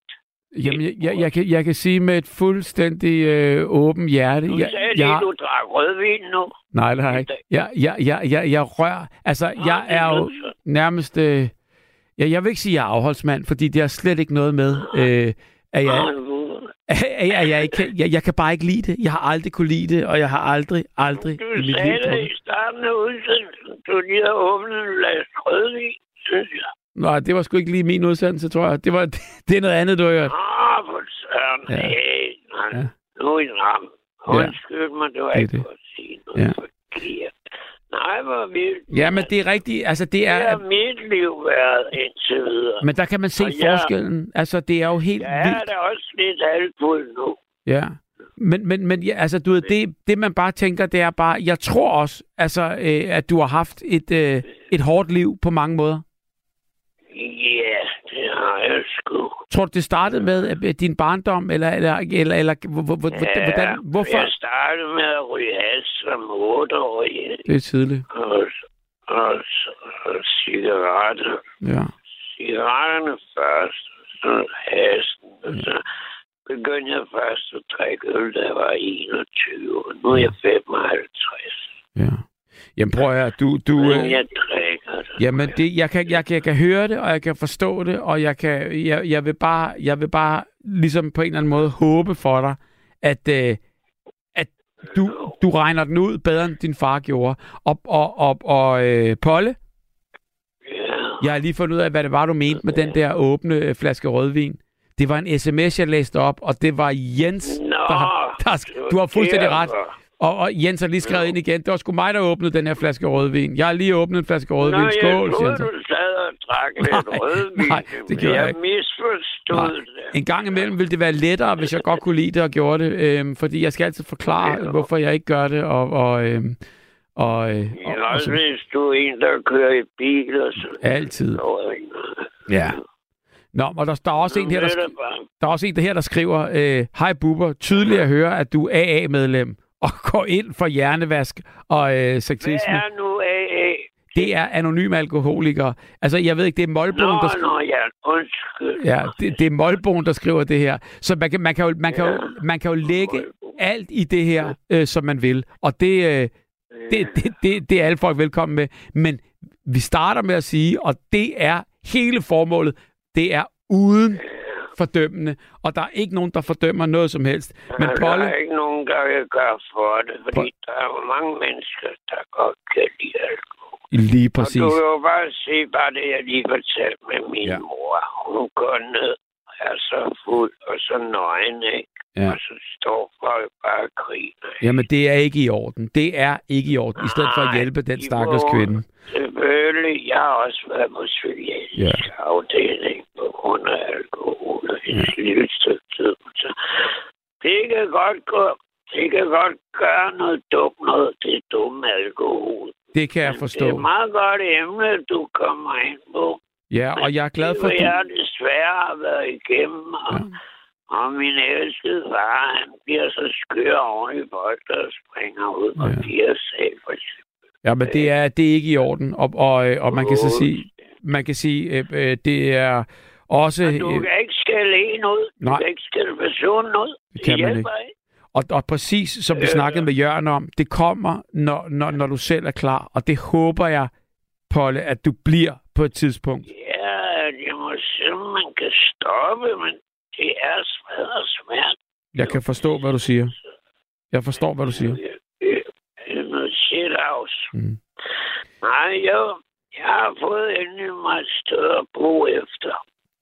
Jeg er glad for, at du flytter til Tårnby, og jeg håber, at du har det godt der, og måske falder til ro. Hvem ved? Boliger. Ja. Mine naboer, de har også problemer både med alkohol og narkotika. Ja. Men Polly, det hedder skæve boliger. Har du aldrig hørt om det? Jeg har været op og se dem. Har du? Ja, det kan jeg love dig. Og så høre, hvordan ser de så ud? Jamen, jeg ved ikke, om jeg har været i dem i Tårnby, men jeg var på de skæve boliger, der ligger ved, på Amar ved... Kamlunsvej. Ja, er det den hedder? Altså, det er jo ligesom sådan nogle... Det var skurvognen dengang. Okay, jeg stoler på dig. Nå, okay. Ja, det er godt. Jo. Ja. Polly, tak for snakken. Ja, ikke? Og jeg vil bare lige sige... Og tale dem, som også skal lide, og som har svært ved at komme ud af det. Han giver lidt ned og gør det så godt, man kan. Men det har været svært for mig at være i 22 år, hvis ikke lidt mere også. Det kan jeg forstå. Ja, altså det er svært at have mit fejre hver dag. Jeg kan forstå det. Og Polly, jeg håber... Jeg håber, at du råber op, og nogen måske kan hjælpe dig. Jo, men det er så lige pludselig at blive et og helt. Det virker også helt underligt. Det er måske kun den første tid, jeg ved det. Jeg har stoppet nogle gange i en 5-6 dage. Ja. Men jeg bliver bare så godt humør, og så møder jeg bare så mange mennesker, så er jeg bare glad person, altså. Jamen, hvis du er det med alkoholen, så tror jeg også, du er det i virkeligheden. Og det gør det kun ved at få lidt at drikke. Ja. Jeg tror også, det kommer, hvis du gør det. Men det må vi jo se på. Polly, ring ind igen på et tidspunkt. Det vil jeg godt. Og så fortæl mig, at du har det bedre. Hedder du helt rigtig, Bubber? Ja, det gør jeg jo. Altså, hvis man siger, at det er det navn, jeg lyder og har altid lyttet i 58 år. Jeg være ærlig. Er det dit oprigtige navn? Jamen, det kommer an på, hvad du mener med det. Jeg hedder jo rigtig Niels Christian, men jeg har aldrig heddet Niels Christian. Jeg er altid blevet Kamlu. Vi elsker også, at du hedder Bubber. Godt. Ingen tvivl det. Polly, tak for i aften. Jamen, okay, vi skal have en ny lytter, ven. Det er jo lige præcis det handler om. Du kender Nattevagten. Og min gamle ven, som også hedder Polly, han kan høre mig nu. Han bor ude i Brøndshøj. Det kan jeg love dig for, hvis han er åben for sin radio. Han hører dig. Det hører jeg altid.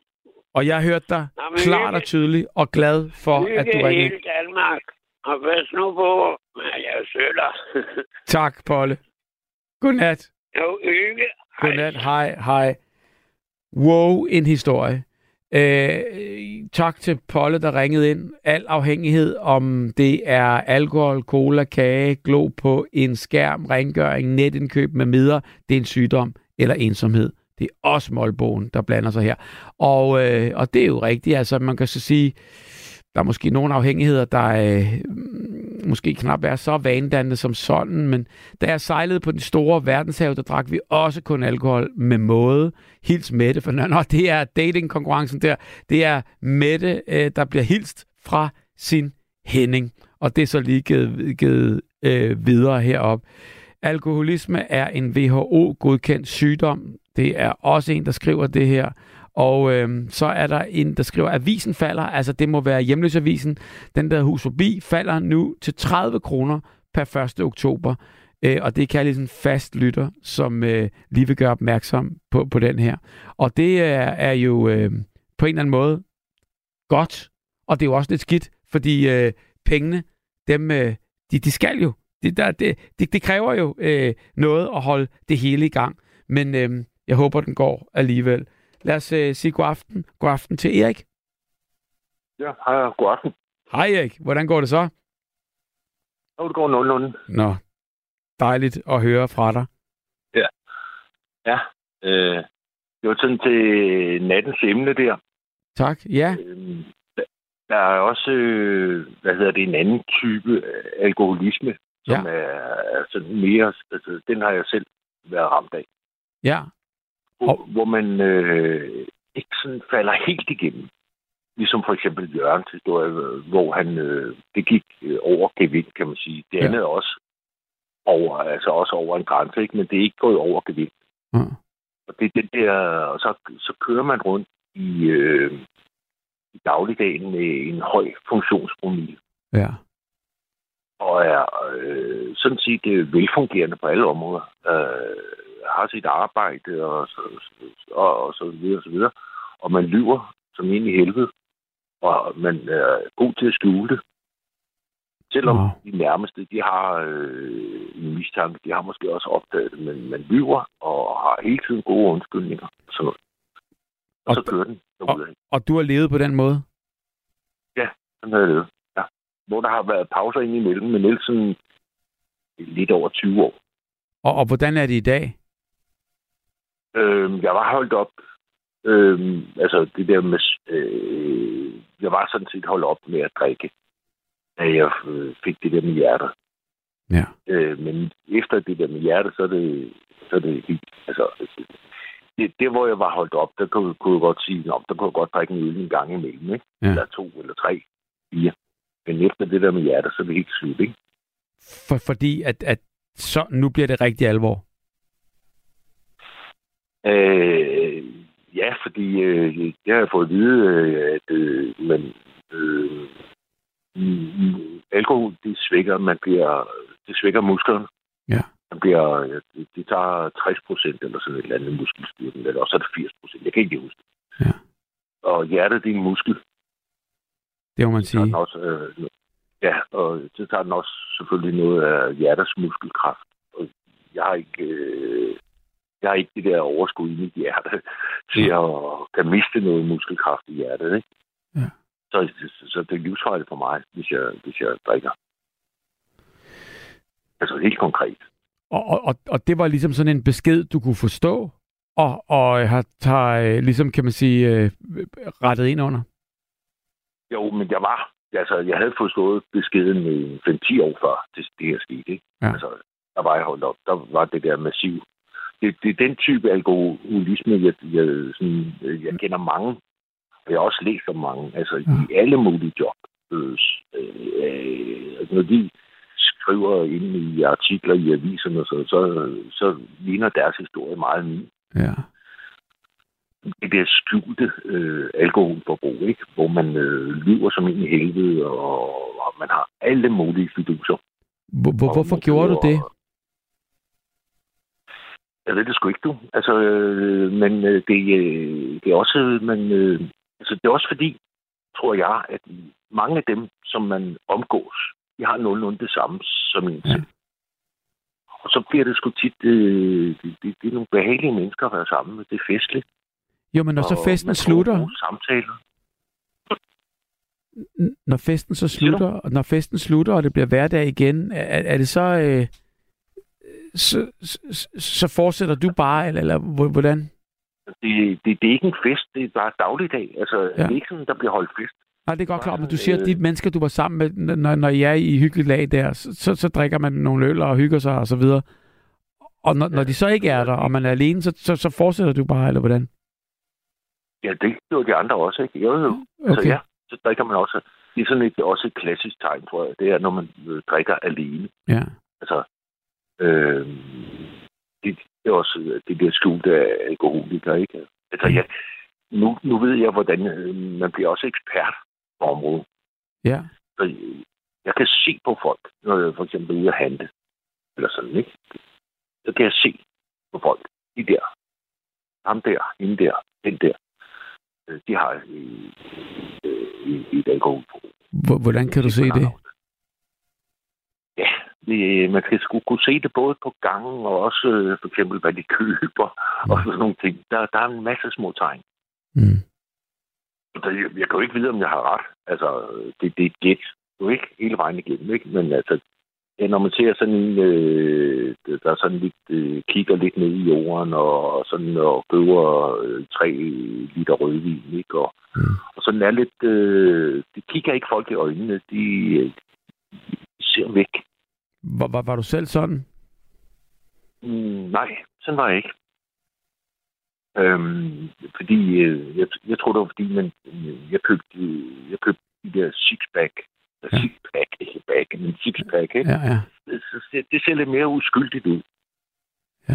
Og nu var jeg murer og sådan, og så behøver man ikke at skjule det så meget. Men for eksempel, hvis man er en kvinde i 50'erne, sådan, de skjuler deres alkoholforbrug meget. Ikke? Og så når de så ude og købe de der 3 liter rødvin, eller hvad det er, så er det lidt flove ved sig selv, og sådan, så kigger de ned i jorden, og sådan, de har sådan en lidt undskyldende adfærd, eller sådan noget, ikke? Ja. De er lidt stusset i det. Men var du ikke også lidt sådan, fordi det er vel ikke, altså, talte du åben omkring, at du havde et problem, at du sagde, at du løg, og sådan, så du kender jo godt. Ja, nej, jeg talte ikke. Jeg synes heller ikke, det var et problem. Overhovedet ikke, men jeg synes bare, man er verdensmester, ikke? Jo. Og kan styre det hele. Ja. Altså, ja, og så den ene løgn, det tager den anden. Man kan dårligt huske den ene løgn fra den anden, ikke? Og var du fuldstændig bevidst om, hvordan du var, altså, og at du havde et problem, eller ser man det først, når man kommer ud på den anden side, eller hvordan har du det? En af det var virkelig en... Det var sådan et... Ja, det troede jeg ikke, men det er så sket i virkeligheden, det her, ikke? At min søn, han blev lidt 18 år, tror jeg nu. Han er over 30 år nu, ikke? Jeg tror, at omkring 18-20 år, det er omkring, så det er de der 10-12 år siden, ikke? Ja. Så sagde han til mig, at han gav mig en ordentlig skideball. Rigtig skideball, altså på en skideball af sin søn. Ikke? Og så sagde han, tror du ikke, jeg ved, at du går og drikker? Tror du virkelig? Hver gang du kommer og hentede mig, så kunne jeg høre på bildøren, om du havde drukket eller du ikke havde drukket. Hvor er det sejt. På den måde, jeg smækkede bildøren på. Selvfølgelig. Hvor er det sejt, og hvor er det stort, at han sagde det, synes du ikke? Ja. Jo, for satan, altså, det var... Det havde jeg... Altså, hvis du havde spurgt mig en time før, jeg fik den der, altså, det var virkelig ikke. Ja.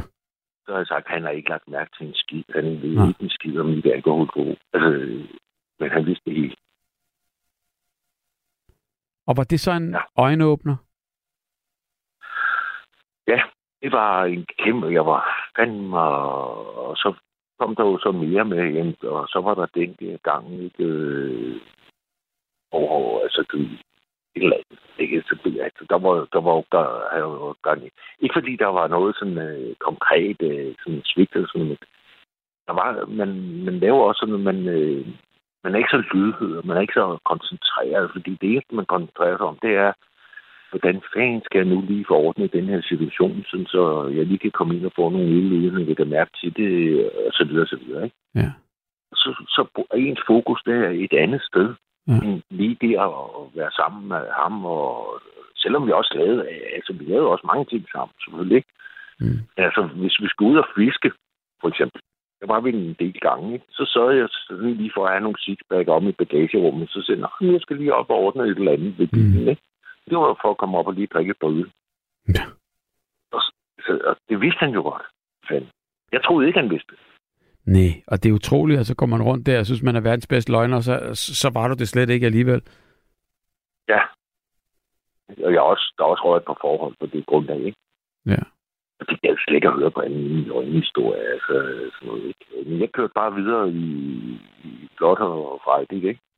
Men tror, det må være fordi... Altså, det må være fordi på en eller anden måde, at det vægter højere, end dit liv ellers gjorde, lige præcis drikkeriet. Eller hvad, hvorfor får det sådan en carte blanche til at komme igennem alt? Jeg ved sgu ikke, men jeg tror ikke sådan, man kan måle og veje det på den måde. Men fokuset, det er på, at man skal sørge for, og det sørger man også for, eller sådan, de der mennesker, som man godt kan lide og sådan noget, ikke? Ja. Og kommer i kontakt med og sådan noget.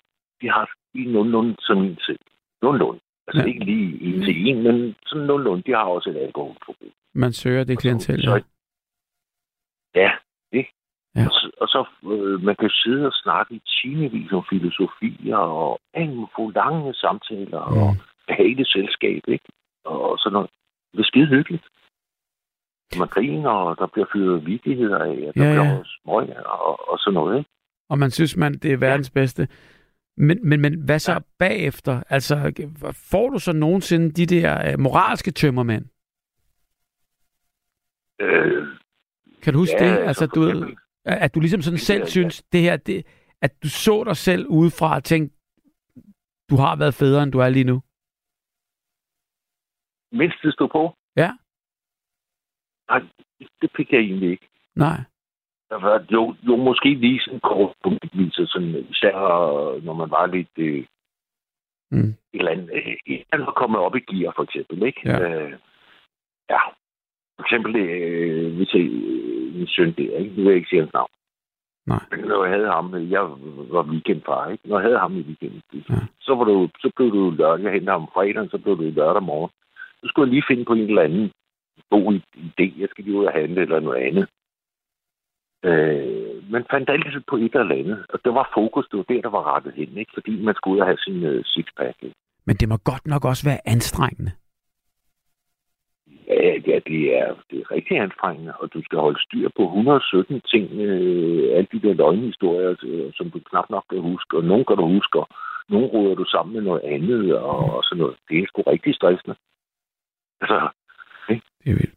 Men du lå aldrig at rode rundt, altså på den måde der, og havde tænderklappen, som vi hørte fra... Nej. Det jeg snakker med om, det er sådan, jeg gået... Jeg ved godt, det er lidt forkert ord, men det er sådan lidt gået over gevind, for eksempel med Jørgen. Han har ligesom taget den en tand mere, end jeg har gjort, ikke? Ja. Jeg har lige holdt den lige under den grænse der, ikke? Tror du, det var bevidst, at man kan styre? Tror du, der er nogen, der er bedre til at styre det der end andre? Det ved jeg ikke, når jeg kigger tilbage på mig selv. Og dem, jeg synes, jeg kan gennemskue, ikke? Mm. Altså sådan, ligesom jeg kender mig selv. Og alligevel så kender man måske ikke sig selv godt nok. Mm. Men ja, jeg synes, jeg kan se nogen, og sige, ham der, han går hele vejen med. Ham der, han kan holde en funktion uden at gå hele vejen med. Altså, det er ikke det der med, der ryger hele vejen ned gennem nettet, ikke? Ja. Så er det dem, der balancerer, som ikke ryger hele vejen ned. Ja. Men er det også fordi, det synes jeg kan se. Ja, men er det også fordi, du så styrede dig? Altså, havde du i virkeligheden lyst til at drikke dig helt ned, men var godt klar over, at hvis du drikker mere end det, du har lagt op nu, så går det galt, og derfor så styrer du dig til at kun stoppe ved det og der? Jeg ved det sgu ikke. Det kan jeg ikke svare på. Nej. Måske ikke. Jeg kan ikke. Nogle gange så kan jeg sige ja til det spørgsmål, og andre gange kan jeg sige nej. Ja. Det kommer lidt an på. Jeg ved det sgu ikke. Ja. Men jeg har set folk, en del mennesker. Jeg boede i Kulinareforeningen i mange år. Der var mange af gode. Rigtig mange. Ja. Dem kunne jeg godt pege ud på forhånd og sige, dig, du råder hele vejen igennem. Og der er ingen vej tilbage for dig. Medmindre du får professionel hjælp, eller der sker et eller andet, eller sådan noget, ikke? Jo, og det er jo det i virkeligheden, man burde råbe op om noget før, måske. Jeg ved det ikke. Eller hvad tror du løsningen? Ikke fordi vi tror, vi finder den her i nat, men hvad kunne løsningen være? Problemet er, synes jeg, og det er også fra egen erfaring, ikke? Ja. Man kan ikke hjælpe nogen, der ikke vil hjælpes. Det var præcis det, Jørgen sagde også. Ja, præcis, ikke? Og man skal først være, jeg tror, det lyder sådan, man skal først være nede og bide i gulvtæppet og forstå sin egen situation. Men det var du jo ikke. Man skal være. Ja? Der var fortilfælde, ikke? Der var også nogle forhold, der blev brudt, hvor det blev ondt i hjertet, ikke? Ja. Og så kom den der med min søn der, der han sagde det der til mig. Det gjorde det. Ja. Sæt. Og var det så det, der fik dig på andre tanker? Ja. Hvor meget krævede det så af dig at komme ud? Ikke en skid. Altså, var det bare at sige, jeg drikker ikke mere? Ja. Hvordan kunne du det? Jeg forventede, at det ville være meget. Altså, jeg har ikke en særlig stærk karakter. Altså, det må du da alligevel have. Nej, det har jeg ikke.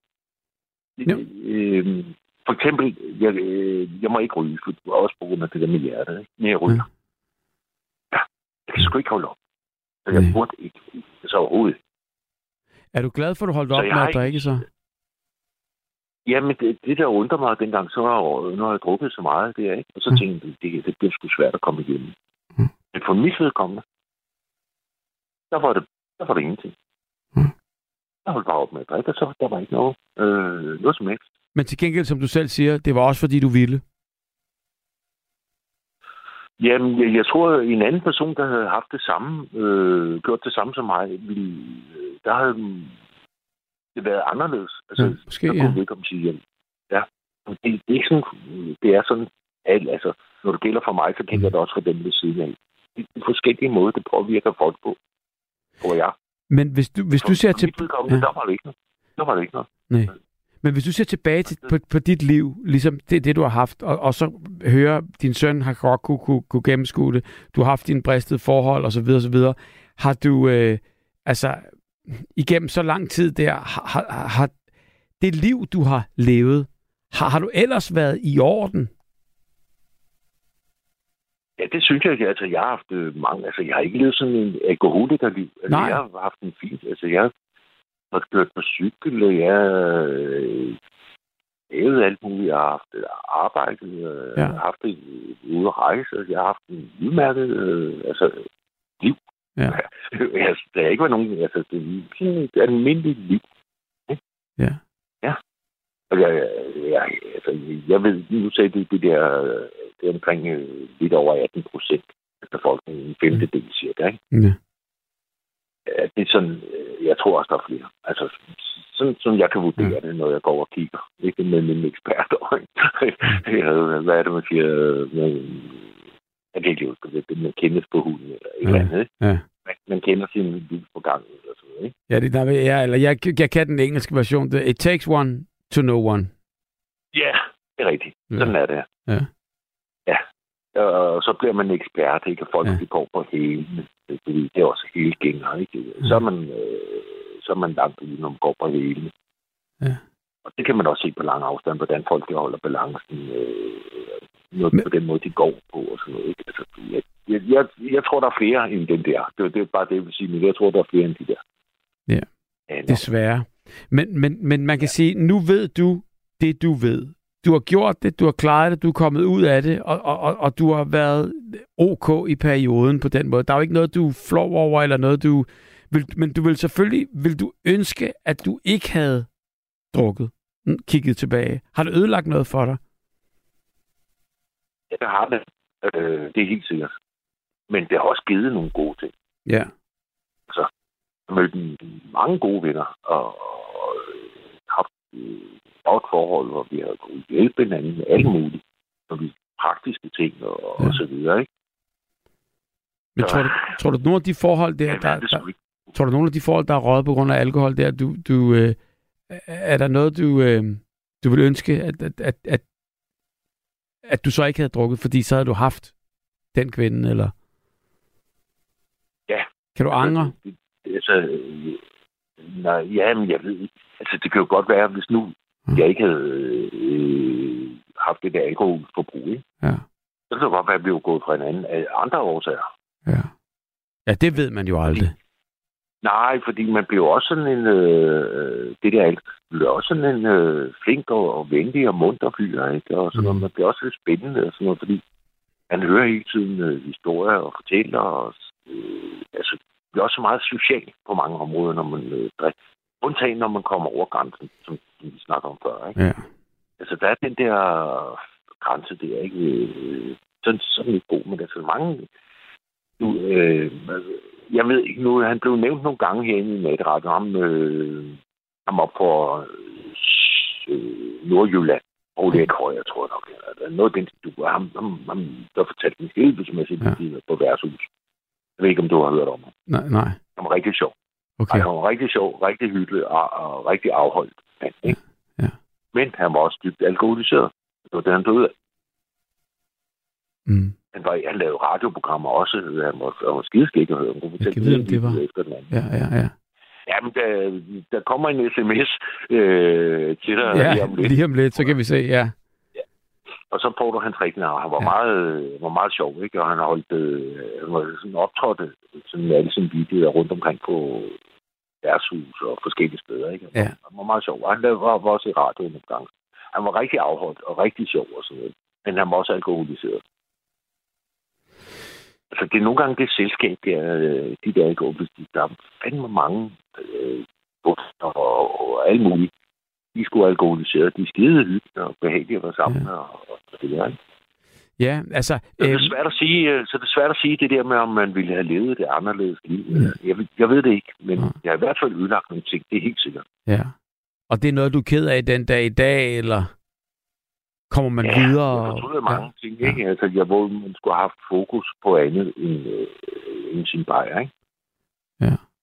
Jamen, det er jo den tid, den går fra et eller andet. Og jeg tænker bare, din søn i dag, er han helt cool med det hele, og I er videre?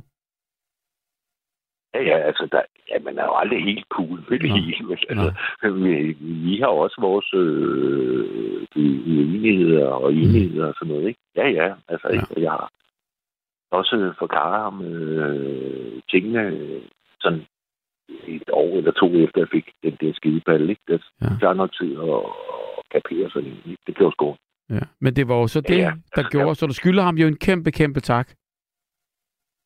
Ja, jamen, jeg har også snakket det igennem, og han ved udmattet, sådan som det har kørt og sådan noget der, ikke? Ja, man kan ikke sådan sige tak. Altså, det kan man sgu godt, fordi det... Nej, det bliver sgu for banalt, men det var godt, han sagde det, og det, han ikke var så kyst. Ja. Det er fedt for dig at vide, at du har en god dreng med der banker i bordet. Det er sgu det er prisværdigt. Ja, en livsduelig nu er nu ikke en dreng over 30 år, ikke? Ja, det er sgu din dreng alligevel. Ja.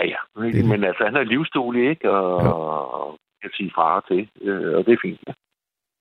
Så det, der også kommer ud af det, der også kommer en livsduelig unge ud, der kan sige fra. Det er jo præcis altså, det.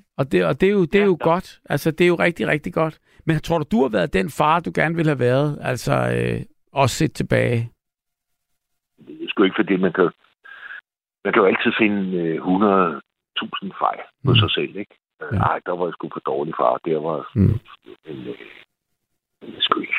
Ja. Jeg har været det. Ja. Og jeg har gjort det bedste, ikke? Men jeg kunne måske godt have været bedre på nogen, eller ikke måske, jeg kunne have været bedre på nogle områder, og så har jeg måske været dårligere på andre områder. Det ved man ikke. Men prøv at høre her, præcis som Sonja Wittjørn skriver her i sin sms, god aften Bubber, det er prisværdigt at høre alle de ærlige indringer, der har en historie, modigt Og det er venlig hilsen Sonja Vitjørn, der skriver der. Det er jo til dig og til både Ricardo, Jørgen og Polly. Men der er mange af dem. Altså, det vil jeg også bare sige. Det var også bare det, jeg vil sige. Og det er i alle mulige samfundslag. Ikke? Det er repræsentanter og folk, der arbejder på kontorer og i banker og alle mulige veje. De er der. Præcis. Ja. Nå, men det var bare det, jeg vil sige. Det var bare den der anden form for alkoholisme, der også er der. Jeg takker, og især også for din historie og din ærlighed, og det er det jo hver evig eneste gang, vi snakker, Erik. Så tusind tak, fordi du ringede. Ja, lige måde. Tak. Og god nat. Ja, hej. Hej. Ja, hej. Her i natten, Bubber, et fantastisk godt råd. Ikke mindst til de unge. Hver gang man indtager en genstand, så drik et glas vand. Dels drikker man ikke så meget, dels får man færre tømmermænd. Og det er en rigtig god vane at tillære sig. Og det er altså hilsen fra Maria, der skriver lige præcis det her. Og så er der en, der hedder...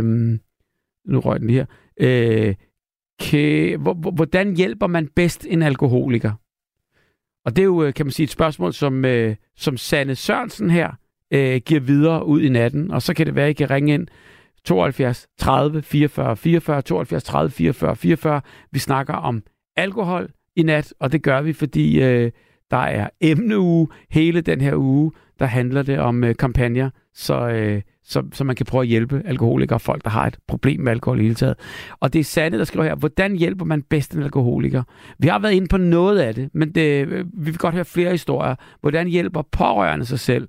Og så spørger Sanne også, om jeg kender alone.dk. Nej, det gør jeg ikke. Alkohol er det værste oplysningsmiddel i verden. Drak ikke som ung, men efter flere forhold med alkoholiserede kærester, fik jeg desværre smag for det som 35-40-årig, selvom jeg havde en datter, hvis barndom og opvækst blev præget af det. I marts 19, der stoppede jeg med at drikke, og i dag er jeg stolt og taknemmelig. Ædru alkoholiker, har stadig kontakt med min datter, dog er vores indbyrdes forhold præget af mine gerninger fra fortiden. Venlig hilsen, campingheksen. Og der vil jeg bare sige, tiden den går, og lige pludselig campingheksen. Hvis du holder det hele her, så tror jeg, det bliver godt. Det håber jeg i hvert fald for dig. Med det, der kan jeg jo bare sige, at nu tror jeg, vi har brug for en lille musisk pause. Og så lad os nappe noget musik. Og siden Shubidua, for det er dem, vi skal høre nu her, skrev den her sang om det her alvorlige emne, så skrev de den selvfølgelig altid, og det gør de jo med deres humoristiske og ironiske vinkel til verden. Og der var anbefalingerne altså, fra de skrev den her sang, de er jo altså blevet noget skærpet nu her. I dag, der hedder anbefalingerne omkring alkohol 10-4 hedder det. Altså det vil sige maks 10 genstande om ugen. Og igen et max om, på en dag på 4. Men det er jo ikke sådan så, at i hvert fald sådan, som jeg ikke læser det, det er jo ikke 4 hver dag. Det er jo bare, hvis man har 4, så er man kun 6 tilbage resten af den her uge. Det er i hvert fald det, de anbefaler.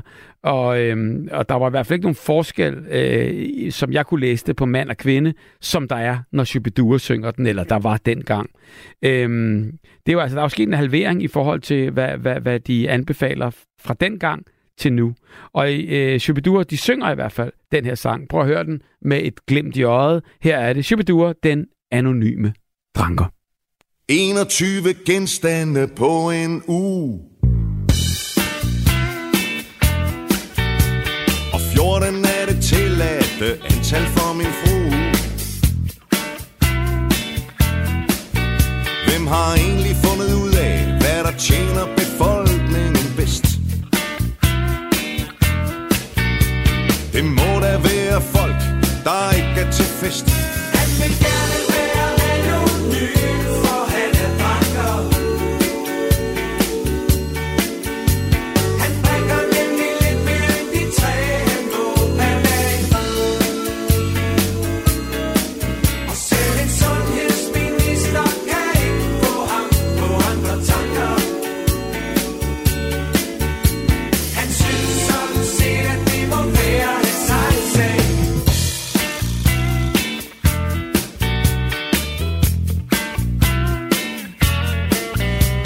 Forbrugerstatistikken siger det tydeligt og klart.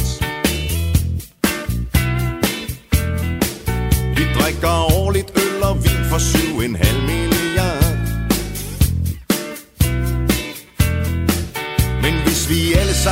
pludselig begyndte at drikke det vi måtte.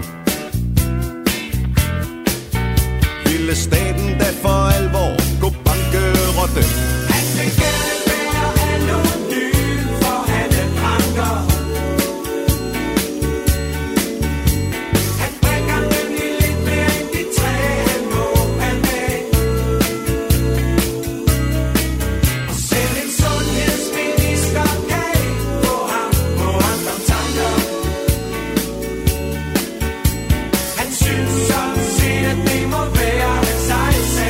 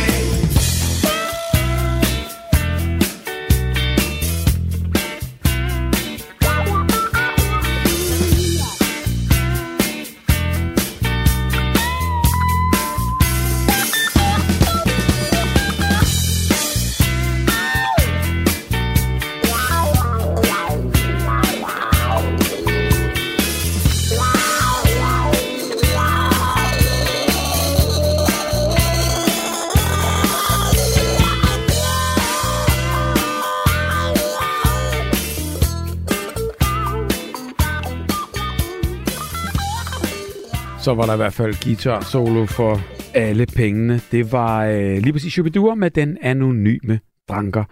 Og jeg fik tidligt på aftenen en sms, der står sådan her: har haft en lortebarndom på grund af en alkoholiseret mor. Venlig hilsen, Sonja.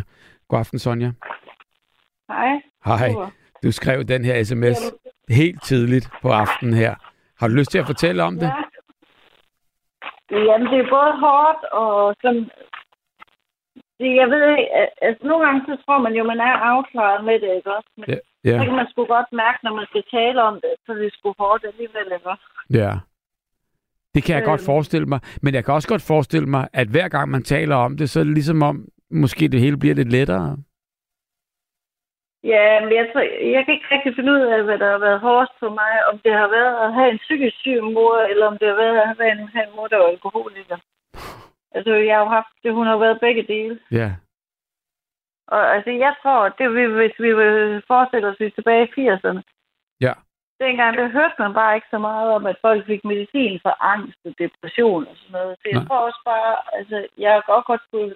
Det har jeg ikke kunne se før, men i mit voksenliv har jeg da godt kunne se, at hun måske har selvmedicineret sig selv lidt. Wow. Altså, for hendes dårlige nerver, hvis man skal sige sådan. Så i takt med, at hun spiste piller og blev hjulpet for... Nej, hun spiste ikke piller. Hun fik ikke nogen piller for alt det der depressionerne. Okay. Det, jeg mener, det er, at hun har brugt alkohol til ligesom at...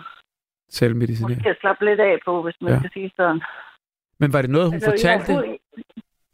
Nej, men det er noget, jeg kan se bag, for jeg husker heller ikke min mor som sådan dinglende fuld op på den måde. Overhovedet ikke. Jeg husker min mor som en, der købte det der papvin og... aktiviteten en gang imellem. Altså, du ved, hun gik lige og nippede et glas hister her, eller? Ja.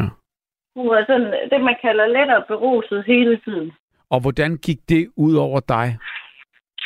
Jamen, det gik jo ud over mig på den måde, altså, jeg vil ikke sige, at min mor har været en dårlig mor, men altså, det blev jo sådan noget med, at hun gemte det der vin, og det var min far meget modstander af. Ja. Og min far, han lærte også børnene, hvis vi så min mor drikke, så skulle vi sådan kalde på ham. Og det var altid inde på mit værelse af en eller anden grund, det blev gemt. Så sådan midt om natten, så jamen jeg havde jo lært, at hvis min mor kom ind på mit værelse om natten, så skulle jeg kalde på min far. Og så stod min mor jo altid der, hun havde det jo blevet konfronteret med, så stod hun jo prøvet på at spære med armene foran mit klædeskaber. Al lys blev tændt på mit værelse, og han blev ved, indtil han fandt det, for han vidste, han ville finde det. Uhyggeligt at drage børn med ind i det her. Ja, men han synes jo heller ikke, det var løsningen at bare lade hende. Fordi hvis ikke han fandt vinen, som han ser den dag i dag, så har hun jo bare fortsat, ikke også? Ja. Det er jo et hårdt måde at få hende til at stoppe på og sige, at du kan ikke gemme det inde på børnenes værelse. Fordi, altså, jeg finder det også, selvom det er på børnenes værelse. Ja. Men hvor gammel var du der? Jamen, jeg kan ikke huske, hvor ung jeg har været første gang, men jeg ved, at mine forældre blev skilt, da jeg var 10 år. Ja, så det har været, i underskolen, ikke?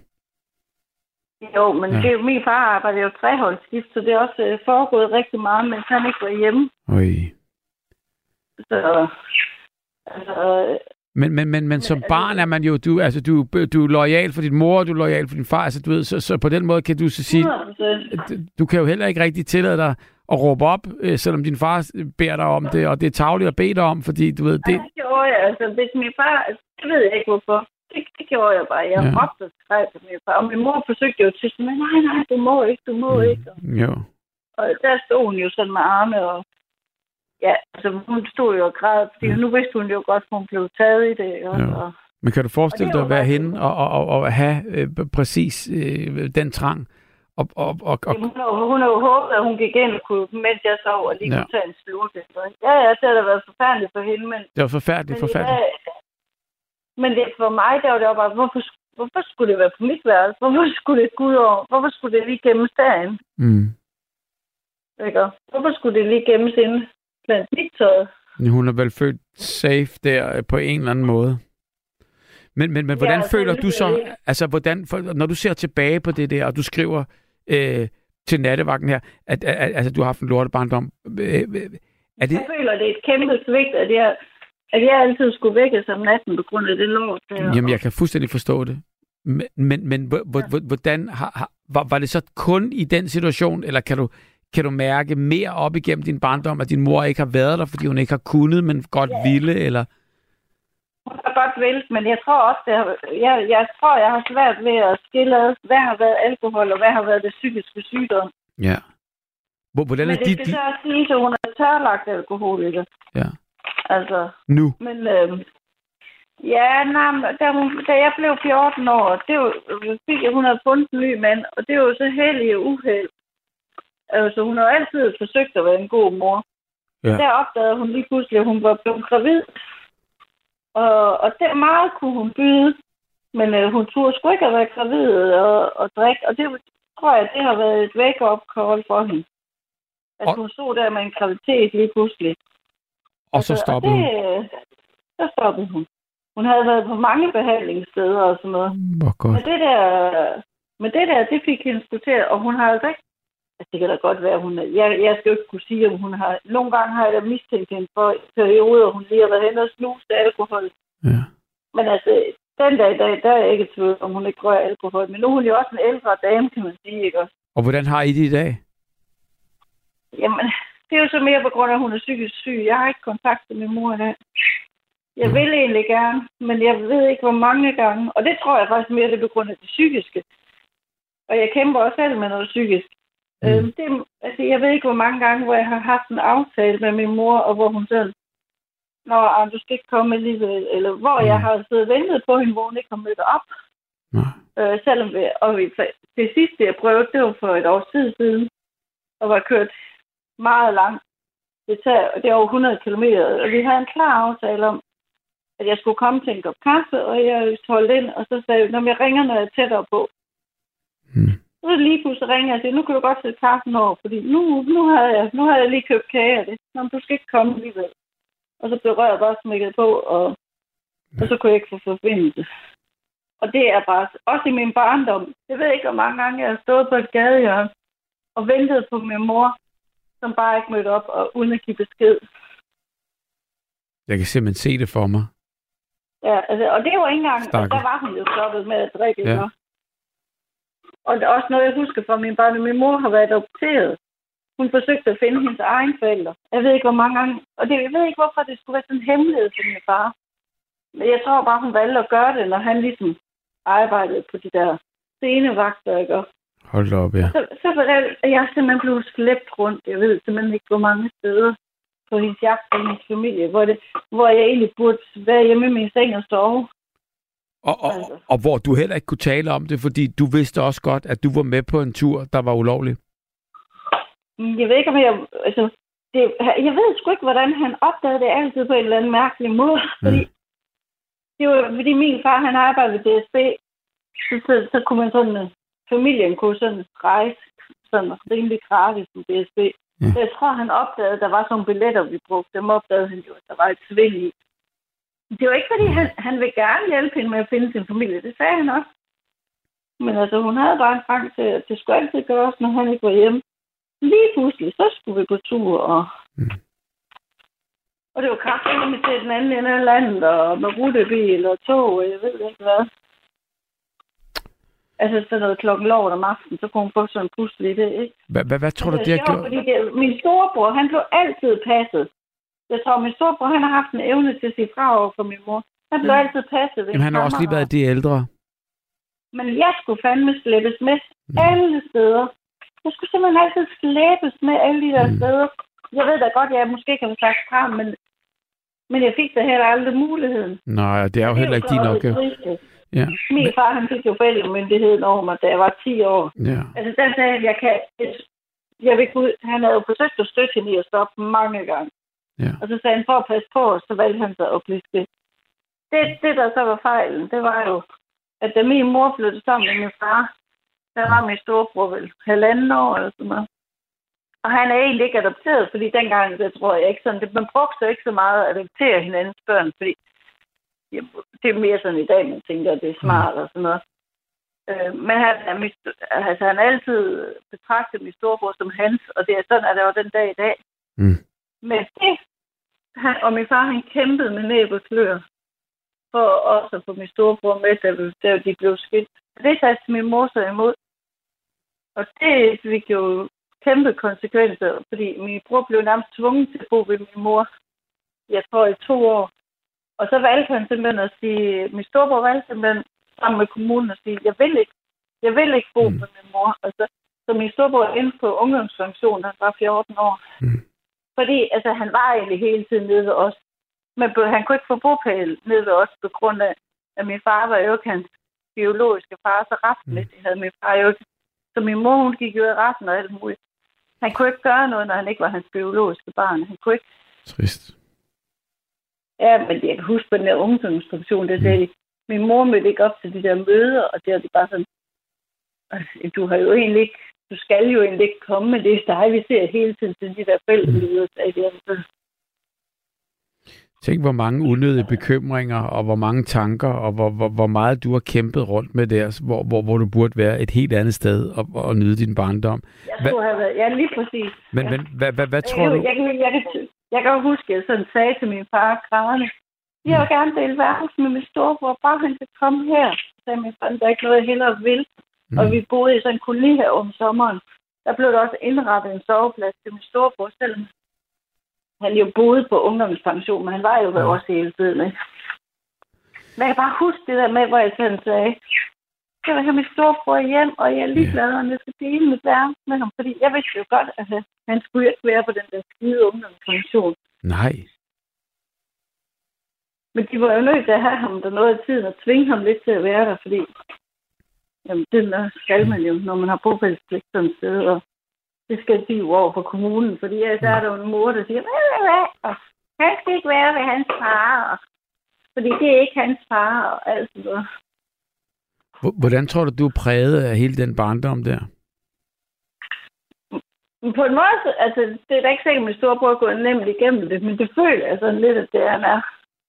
Lettere igennem, altså, end du føler du selv? Ja, altså, jeg har i hvert fald ikke hørt, at han har været sådan følt sig svigtet på den måde. Han har også mere kontakt med min mor, end jeg har i dag. Så Tror du, det vil hjælpe? Altså, nu spørger jeg bare. Tror du, det vil hjælpe at snakke med din mor om alt det her? Altså, på en eller anden måde, at der kommer lidt hul på bylden, og du kan komme videre? Det har jeg prøvet mange gange. Der er helt lukket. Det kan du slet ikke. Nej. Der begynder hun bare, at vi klandrer hende for, og hvorfor kan vi ikke bare? Hun er kommet ud af det. Og... Ja. Okay. Der har jeg også, at min mor, hvor gammel er hun? Nu skal vi tænke, hun er 78 i dag. Ja.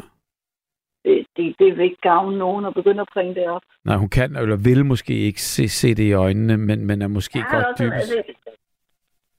Måske kan det lidt nemmere, fordi hun er blevet ældre. Nu ser jeg hende mere som en ældre, men alt det andet, jeg har set hende som. Kan du tilgive? Det er jo sådan, det. Jeg har tilgivet for mange år siden. Ja. Men jeg kan ikke glemme. Jeg kan ikke glemme det. Nej, og det forstår jeg godt. Og det er også det, jeg siger. Jeg kan faktisk godt forstå, hvad jeg tror, der drev hende derud. Og det kan jeg sagtens forstå. Og jeg har selv noget psykisk, som jeg kæmper med. Vi ved ikke, om det er afledt eller sådan noget. Det er der nogen, der siger, det er. Og jeg kan godt forstå, hvis man måske ikke har fået noget medicin, så kan jeg godt forstå, at man måske har tysset til det der glas vin og sådan noget. Men det ændrer ikke på, at det gik ud over nogle børn. Ja. Jeg kan huske en gang i min lægejournal, så stod der, at jeg var sådan led, eller igennem min barndom, om, at der var sådan en omsorgsvigt. Så kan jeg huske, at jeg stillede sådan meget imod. Og så kiggede min læge på mig, så siger hun, hvad vil du ellers kalde det, hvis ikke det er omsorgsvigt? Men der kan jeg bare huske sådan omsorgsvigt, at hun har da været en god mor. Det er jo ikke, fordi hun var en dårlig mor på den måde. Det er jo ikke, altså min mor har jo aldrig været ond, altså. Hun har aldrig ønsket at være ond imod os. Det er jo ikke det, jeg siger. Jamen, hun har vel bare gjort det, hun kunne på det tidspunkt, og det var bare måske lidt det forkerte i forhold til, hvis man så det ud fra et barns tag, ikke? Hun var så måske så syg dengang, så hun kunne ikke se det. Hun kunne ikke se det, fordi hun var syg. Trist. Altså, ja. Men det er jo også forfærdeligt, at hun har været syg, og måske ikke har... Jeg tror... Altså, jeg ved ikke, hvordan det var... Du ved ikke, hvor overgang du har. Men jeg ved ikke, hvor meget hjælp man fik til psykisk sygdom i 80'erne. Man fik ikke lige så meget som i dag. Det tror jeg ikke på. Det tror jeg, der var måske ikke mere så meget fokus på det, og samtidig med det, så... Der var man måske mere sådan, tag dig nu sammen, ikke? Og tag dig af din familie. Ikke? Ja, og måske holdt man det bare for sig selv, fordi det var både nemmere, og det var... så behøvede man ikke at snakke om det med nogen. Eller, ja. Det er jo sådan noget, jeg tror, der er sket, ikke? Ja. Det er, at hun simpelthen ikke har fået hjælp, og så har hun forsøgt sig selv. Forsøgt at løse det, ikke? Ja. Hvordan kan du... Er du blevet gift og fået børn selv? Og...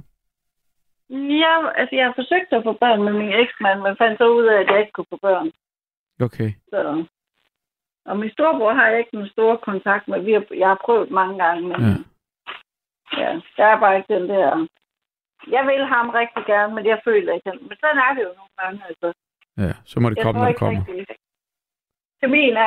tror ikke rigtigt, at han føler, at han er... Det er fordi, at han forstår ikke, at jeg nogle gange kæmper med noget psykisk. Det har han ikke lyst til at forholde sig til. Nej. Men det er måske også svært, hvis man ikke ved, hvordan eller hvor høj grad det udvikler sig. Og han kan måske også huske og har måske dårlige minder, selvom du siger, at han har sluppet bedre ud af det. Men han kan måske også...